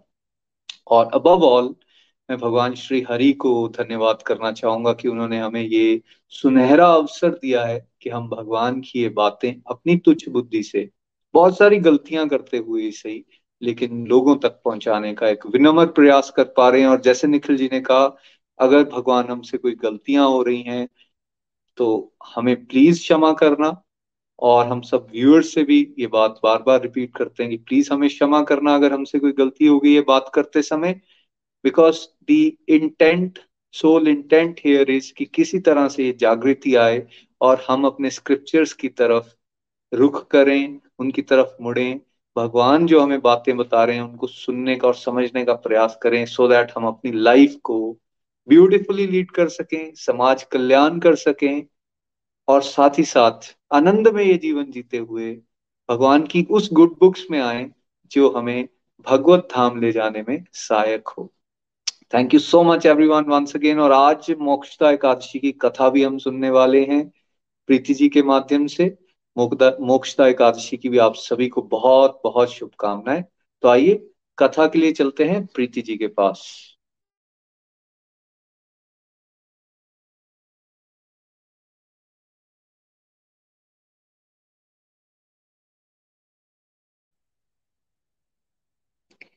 हरी हरी बोल एवरीवन हरी हरी बोल। Thank you Nitin ji, Nikhil ji for the wonderful सत्संग। और थैंक यू भगवान, Shri Hari tech team all the devotees Hari Hari बोल। सर्वप्रथम तो आपको मोक्षता, एकादशी की बहुत बहुत शुभकामनाएँ। आइए, आज हम एकादशी की कथा का जो है वो श्रवण करते हैं। एक बार धर्मराज युधिष्ठिर ने भगवान श्री कृष्ण से पूछा, क्या पूछा? कि मार्गशीर्ष मास की शुक्ल पक्ष की जो एकादशी है, इसको क्या कहते हैं? इसका क्या नाम है? और क्या महात्म है इसका? युधिष्ठिर महाराज के प्रश्न करने पर भगवान कहते हैं कि मार्ग शीश मास की शुक्ल पक्ष की जो एकादशी है, उसको मोक्षदा एकादशी कहते हैं। फिर भगवान बताते हैं कि ये मोक्ष प्रदान करने वाली है। जैसा कि नाम से ही पता चल रहा है, ये एकादशी चिंतामणि है। और साथ ही साथ आपके पूर्वजों के दुख को दूर करने की भी सामर्थ्य जो है वो रखती है। इसी उपलक्ष्य में उन्होंने कथा भी श्रवण करी, करवाई युधिष्ठ महाराज को, कि एक बार एक विखानस नाम का जो है वो राजा था। राजा बहुत ही धर्मपरायण था। राजा के नगर में विद्वान ब्राह्मण रहते थे, जिनको की चारों वेदों की नॉलेज थी। और राजा जो है वो अपनी प्रजा को पुत्र समझता था अपनी, और वैसे ही अपनी प्रजा का पुत्र के समान पालन करता था। उसके राज्य में सारे खुशहाल थे। एक दिन ना राजा जो है वो सोया हुआ था तो उसको स्वपन आया। स्वपन में राजा के पिताश्री आए और उन्होंने कहा कि मैं नरक में हूँ। मेरा इस नरक से उद्धार करो। जैसे ही राजा की नींद खुली ना तो राजा सोचने लग पड़ा कि पिताजी नरक में है, ऐसा क्या हो गया और कैसे उनका उद्धार किया जाए। तब उन्होंने ये बात अपनी पत्नी को भी बोली। तो राजा की पत्नी ने कहा कि आप ब्राह्मणों के पास जाइए और उनसे पूछिए क्या करना चाहिए। तब राजा जो है वो विद्वान ब्राह्मणों के पास गया और वहाँ जाकर उन्होंने बताया कि मुझे ऐसा ऐसा स्वप्न आया तो मैं ऐसा क्या करूँ कि मेरे पिता जो है वो नरक से छूट जाएँ।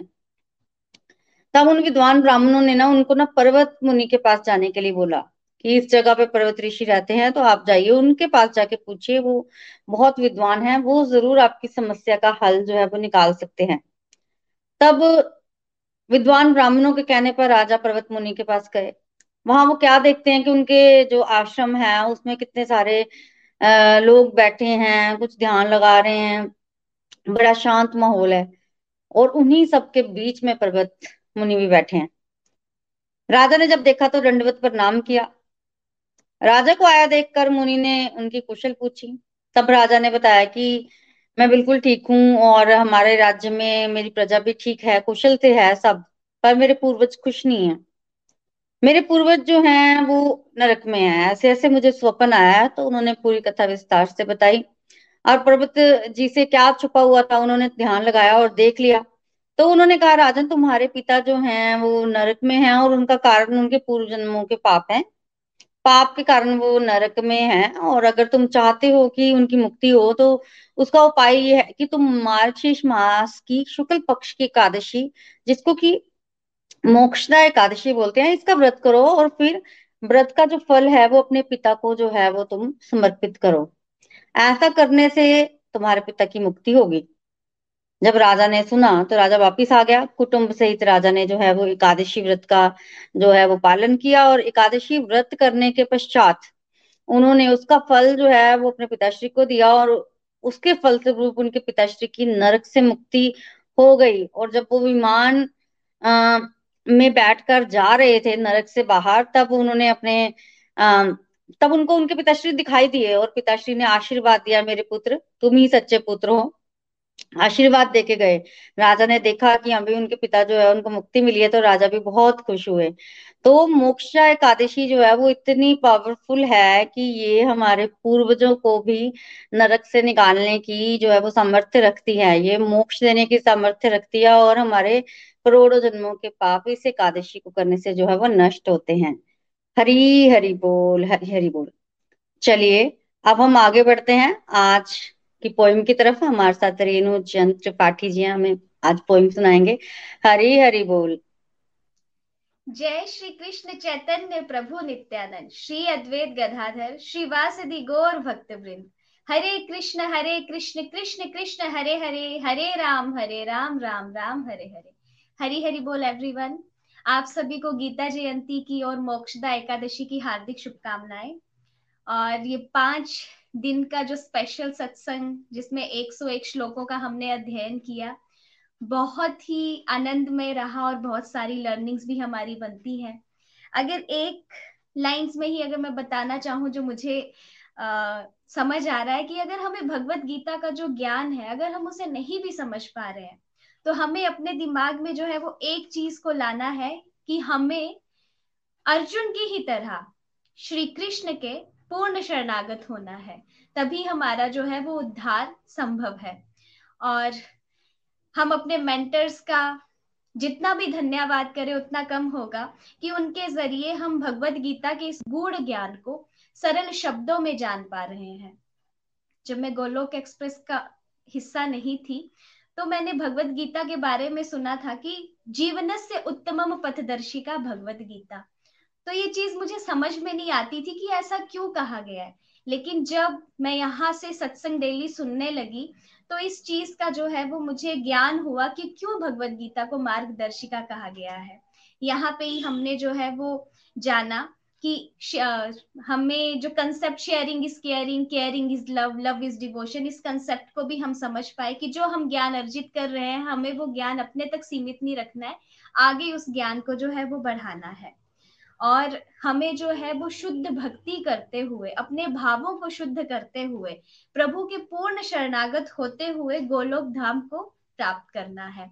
और ये जो गोलोक धाम की प्राप्ति है, वो एक दिन में नहीं हो सकती है। इसके लिए हमें अपने फोर एस पिलर सत्संग साधना, सेवा, सदाचार को मज़बूत करना है और सत्संग की डोज जो है वो हमेशा हमें लेनी है। तो एक बार फिर से आप सभी को गीता जयंती की हार्दिक शुभकामनाएँ। तो अब अपनी कविता की तरफ़ चलती हूँ। हरी हरी बोल जी। गीता सार। कुरुक्षेत्र का विशाल मैदान। कुरुक्षेत्र का विशाल मैदान बना भगवत गीता का उद्गम स्थान। दोनों सेनाएँ खड़ी सामने। दोनों सेनाएँ खड़ी सामने नंदी घोष रथ पर। नंदी घोष रथ पर सारथी बन अर्जुन के श्री कृष्ण आए युद्ध स्थल में। श्री कृष्ण आए युद्ध स्थल में। अपनों को फिर देख सामने। अपनों को फिर देख सामने। विचलित हुआ अर्जुन का मन। और कहा और कहा, नहीं करूँगा माधव मैं युद्ध। नहीं करूँगा माधव मैं युद्ध। तब योगेश्वर कृष्ण ने, तब योगेश्वर कृष्ण ने धर्म कर्म का ज्ञान दिया। अठारह अध्यायों में मनुष्य जीवन का है सार दिया। अठारह अध्यायों में मनुष्य जीवन का है सार दिया। दिन वो मार्ग शीश, शुक्ल एकादशी का रहा। भगवत गीता का जब हमें ज्ञान मिला। भगवत गीता का जब हमें ज्ञान मिला। सब धर्मों से ऊपर उठकर मानवता का देती ज्ञान। साक्षात कृष्ण ने समझाई, साक्षात कृष्ण ने समझाई, परिभाषा धर्म कर्म की यहाँ। अर्जुन के संशय दूर हुए, अर्जुन के संशय दूर हुए। हर एक प्रश्न का उन्हें उत्तर मिला। साक्षात मानव जाति का उद्धार हुआ। साक्षात मानव जाति का उद्धार हुआ। जब भी विकट स्थिति में हो, जब भी विकट स्थिति में हो तो गीता ज्ञान से हल ढूंढो। जैसी राह अर्जुन को मिली, जैसी राह अर्जुन को मिली, वैसी हमें भी मिले। पूर्ण शरणागत हम भी हो, पूर्ण शरणागत हम भी हो, जैसे अर्जुन कृष्ण के हुए, जैसे अर्जुन कृष्ण के हुए। हरी हरी बोल जी तो ये मेरी कविता आशा करती हूँ आप सभी को पसंद आई हो। अंत में मैं यही कहूँगी ना शस्त्र पर, ना शास्त्र पर, ना धन पर, ना ही किसी युक्ति पर। मेरा जीवन तो आश्रित है प्रभु, केवल और केवल आपकी कृपा शक्ति पर। गोलोक एक्सप्रेस में आइए, दुख दर्द भूल जाइए एबीसीडी की भक्ति में लीन होकर नित्य आनंद पाइए। हरी हरि बोल, हरी हरि बोल, हरी हरि बोल। हरी हरी बोल thank you so much Renu ji. बहुत आनंद आया इस कविता को सुन के। एक बार इस कविता ने फिर से हमें सबको जोश दिया है कि हमें भगवत गीता को अपने जीवन में सुनना भी चाहिए, पढ़ना भी चाहिए और साथ ही साथ अपने जीवन में उतारने का प्रयास भी इसके प्रिंसिपल्स को करना चाहिए। बहुत बहुत धन्यवाद एक बार फिर से। आइए फ्रेंड्स अब भजन के लिए चलते हैं हम चंडीगढ़। हमारे साथ मनिका जी हैं। आज साकार दर्शन हो रहे हैं। मनिका जी हरी हरी बोल। हरी हरी बोल हरी हरी बोल, नितिन जी। सबसे पहले मैं भगवान श्री हरि का बहुत बहुत आभार प्रकट करना चाहती हूँ। इतना सुंदर फाइव डेज़ हमने भागवत गीता का अध्ययन किया, बहुत आनंद आया, बहुत सारी प्रैक्टिकल लाइफ की एग्जाम्पल्स के साथ आपने हमें बहुत सरल वे से बताया।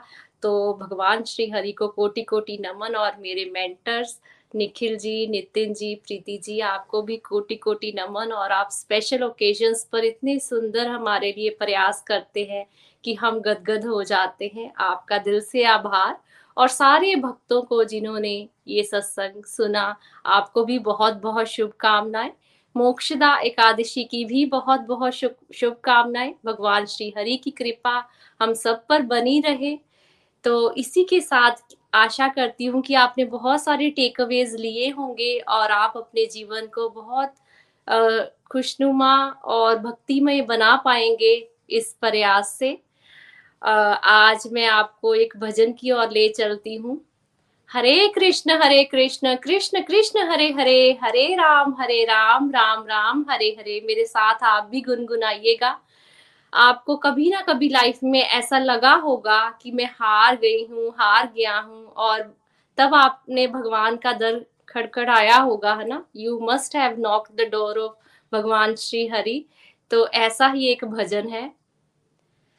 हारा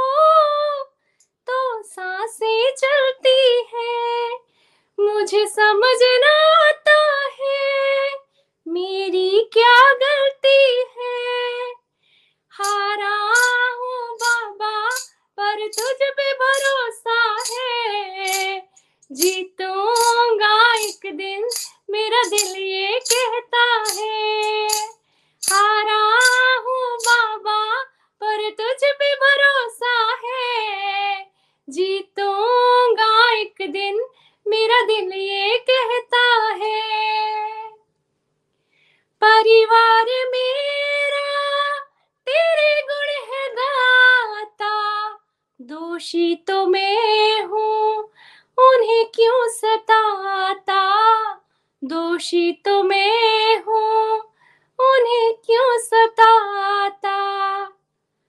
उन्हें तुझ पे भरोसा है, तूने पाला पोसा है, उन्हें तुझ पे भरोसा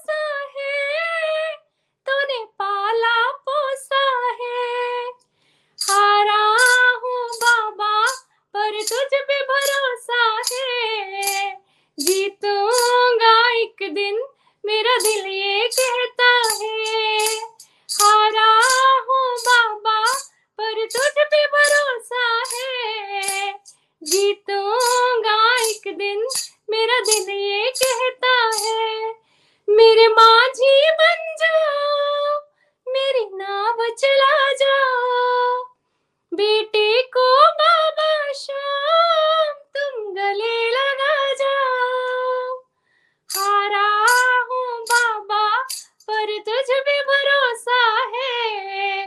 जीतूँगा एक दिन, मेरा दिल ये कहता है। हारा हूँ बाबा, पर तुझ पे भरोसा है।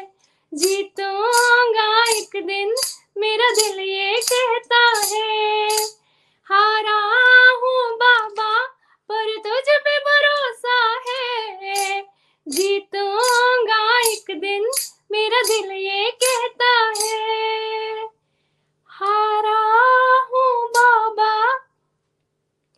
पर तुझ पे भरोसा है। जीतूँगा एक दिन, मेरा दिल ये कहता है। हरी, हरि बोल, हरी, हरि बोल, जय श्री कृष्णा जय Shri Hari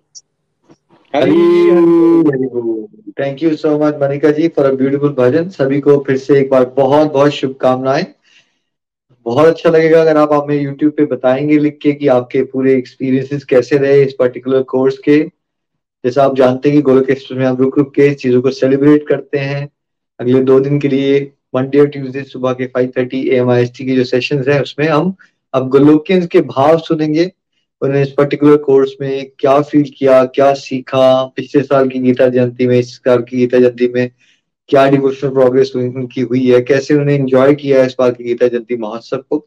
तो कल और परसों हम भक्तों के भाव सुनेंगे दस पंद्रह डिवोटीज को हम सुनेंगे और हमारा परिवार बहुत बड़ा है तो आप सब अपने भाव ज़रूर हमें लिख के बताइएगा हमें बहुत अच्छा लगेगा। Thank you so much everyone आज के आनंद की जय हो। मोक्षदा एकादशी की जय हो। श्रीमद भागवत गीता की जय। हरे कृष्णा हरे कृष्णा हरे कृष्णा कृष्ण कृष्ण हरे हरे हरे। हरे राम हरे Ram Ram Ram Hare Hare Hare. visit to the body Shri Hari Hari Hari बोल बोल हरि हरि बोल हरि हरि हरि हरि बोल घर घर मंदिर हर मन मंदिर एवरीवन हरि बोल घर घर मंदिर हर मन मंदिर गोलोक एक्सप्रेस से जुड़ने के लिए आप हमारे email address info at the rate of Golok express dot O R G द्वारा संपर्क कर सकते हैं या हमारे व्हाट्सएप या Telegram number seven zero one eight zero two six eight two one से भी जुड़ सकते हैं। आप हमसे फेसबुक पेज और यूट्यूब के माध्यम से भी जुड़ सकते हैं। हरी हरी बोल।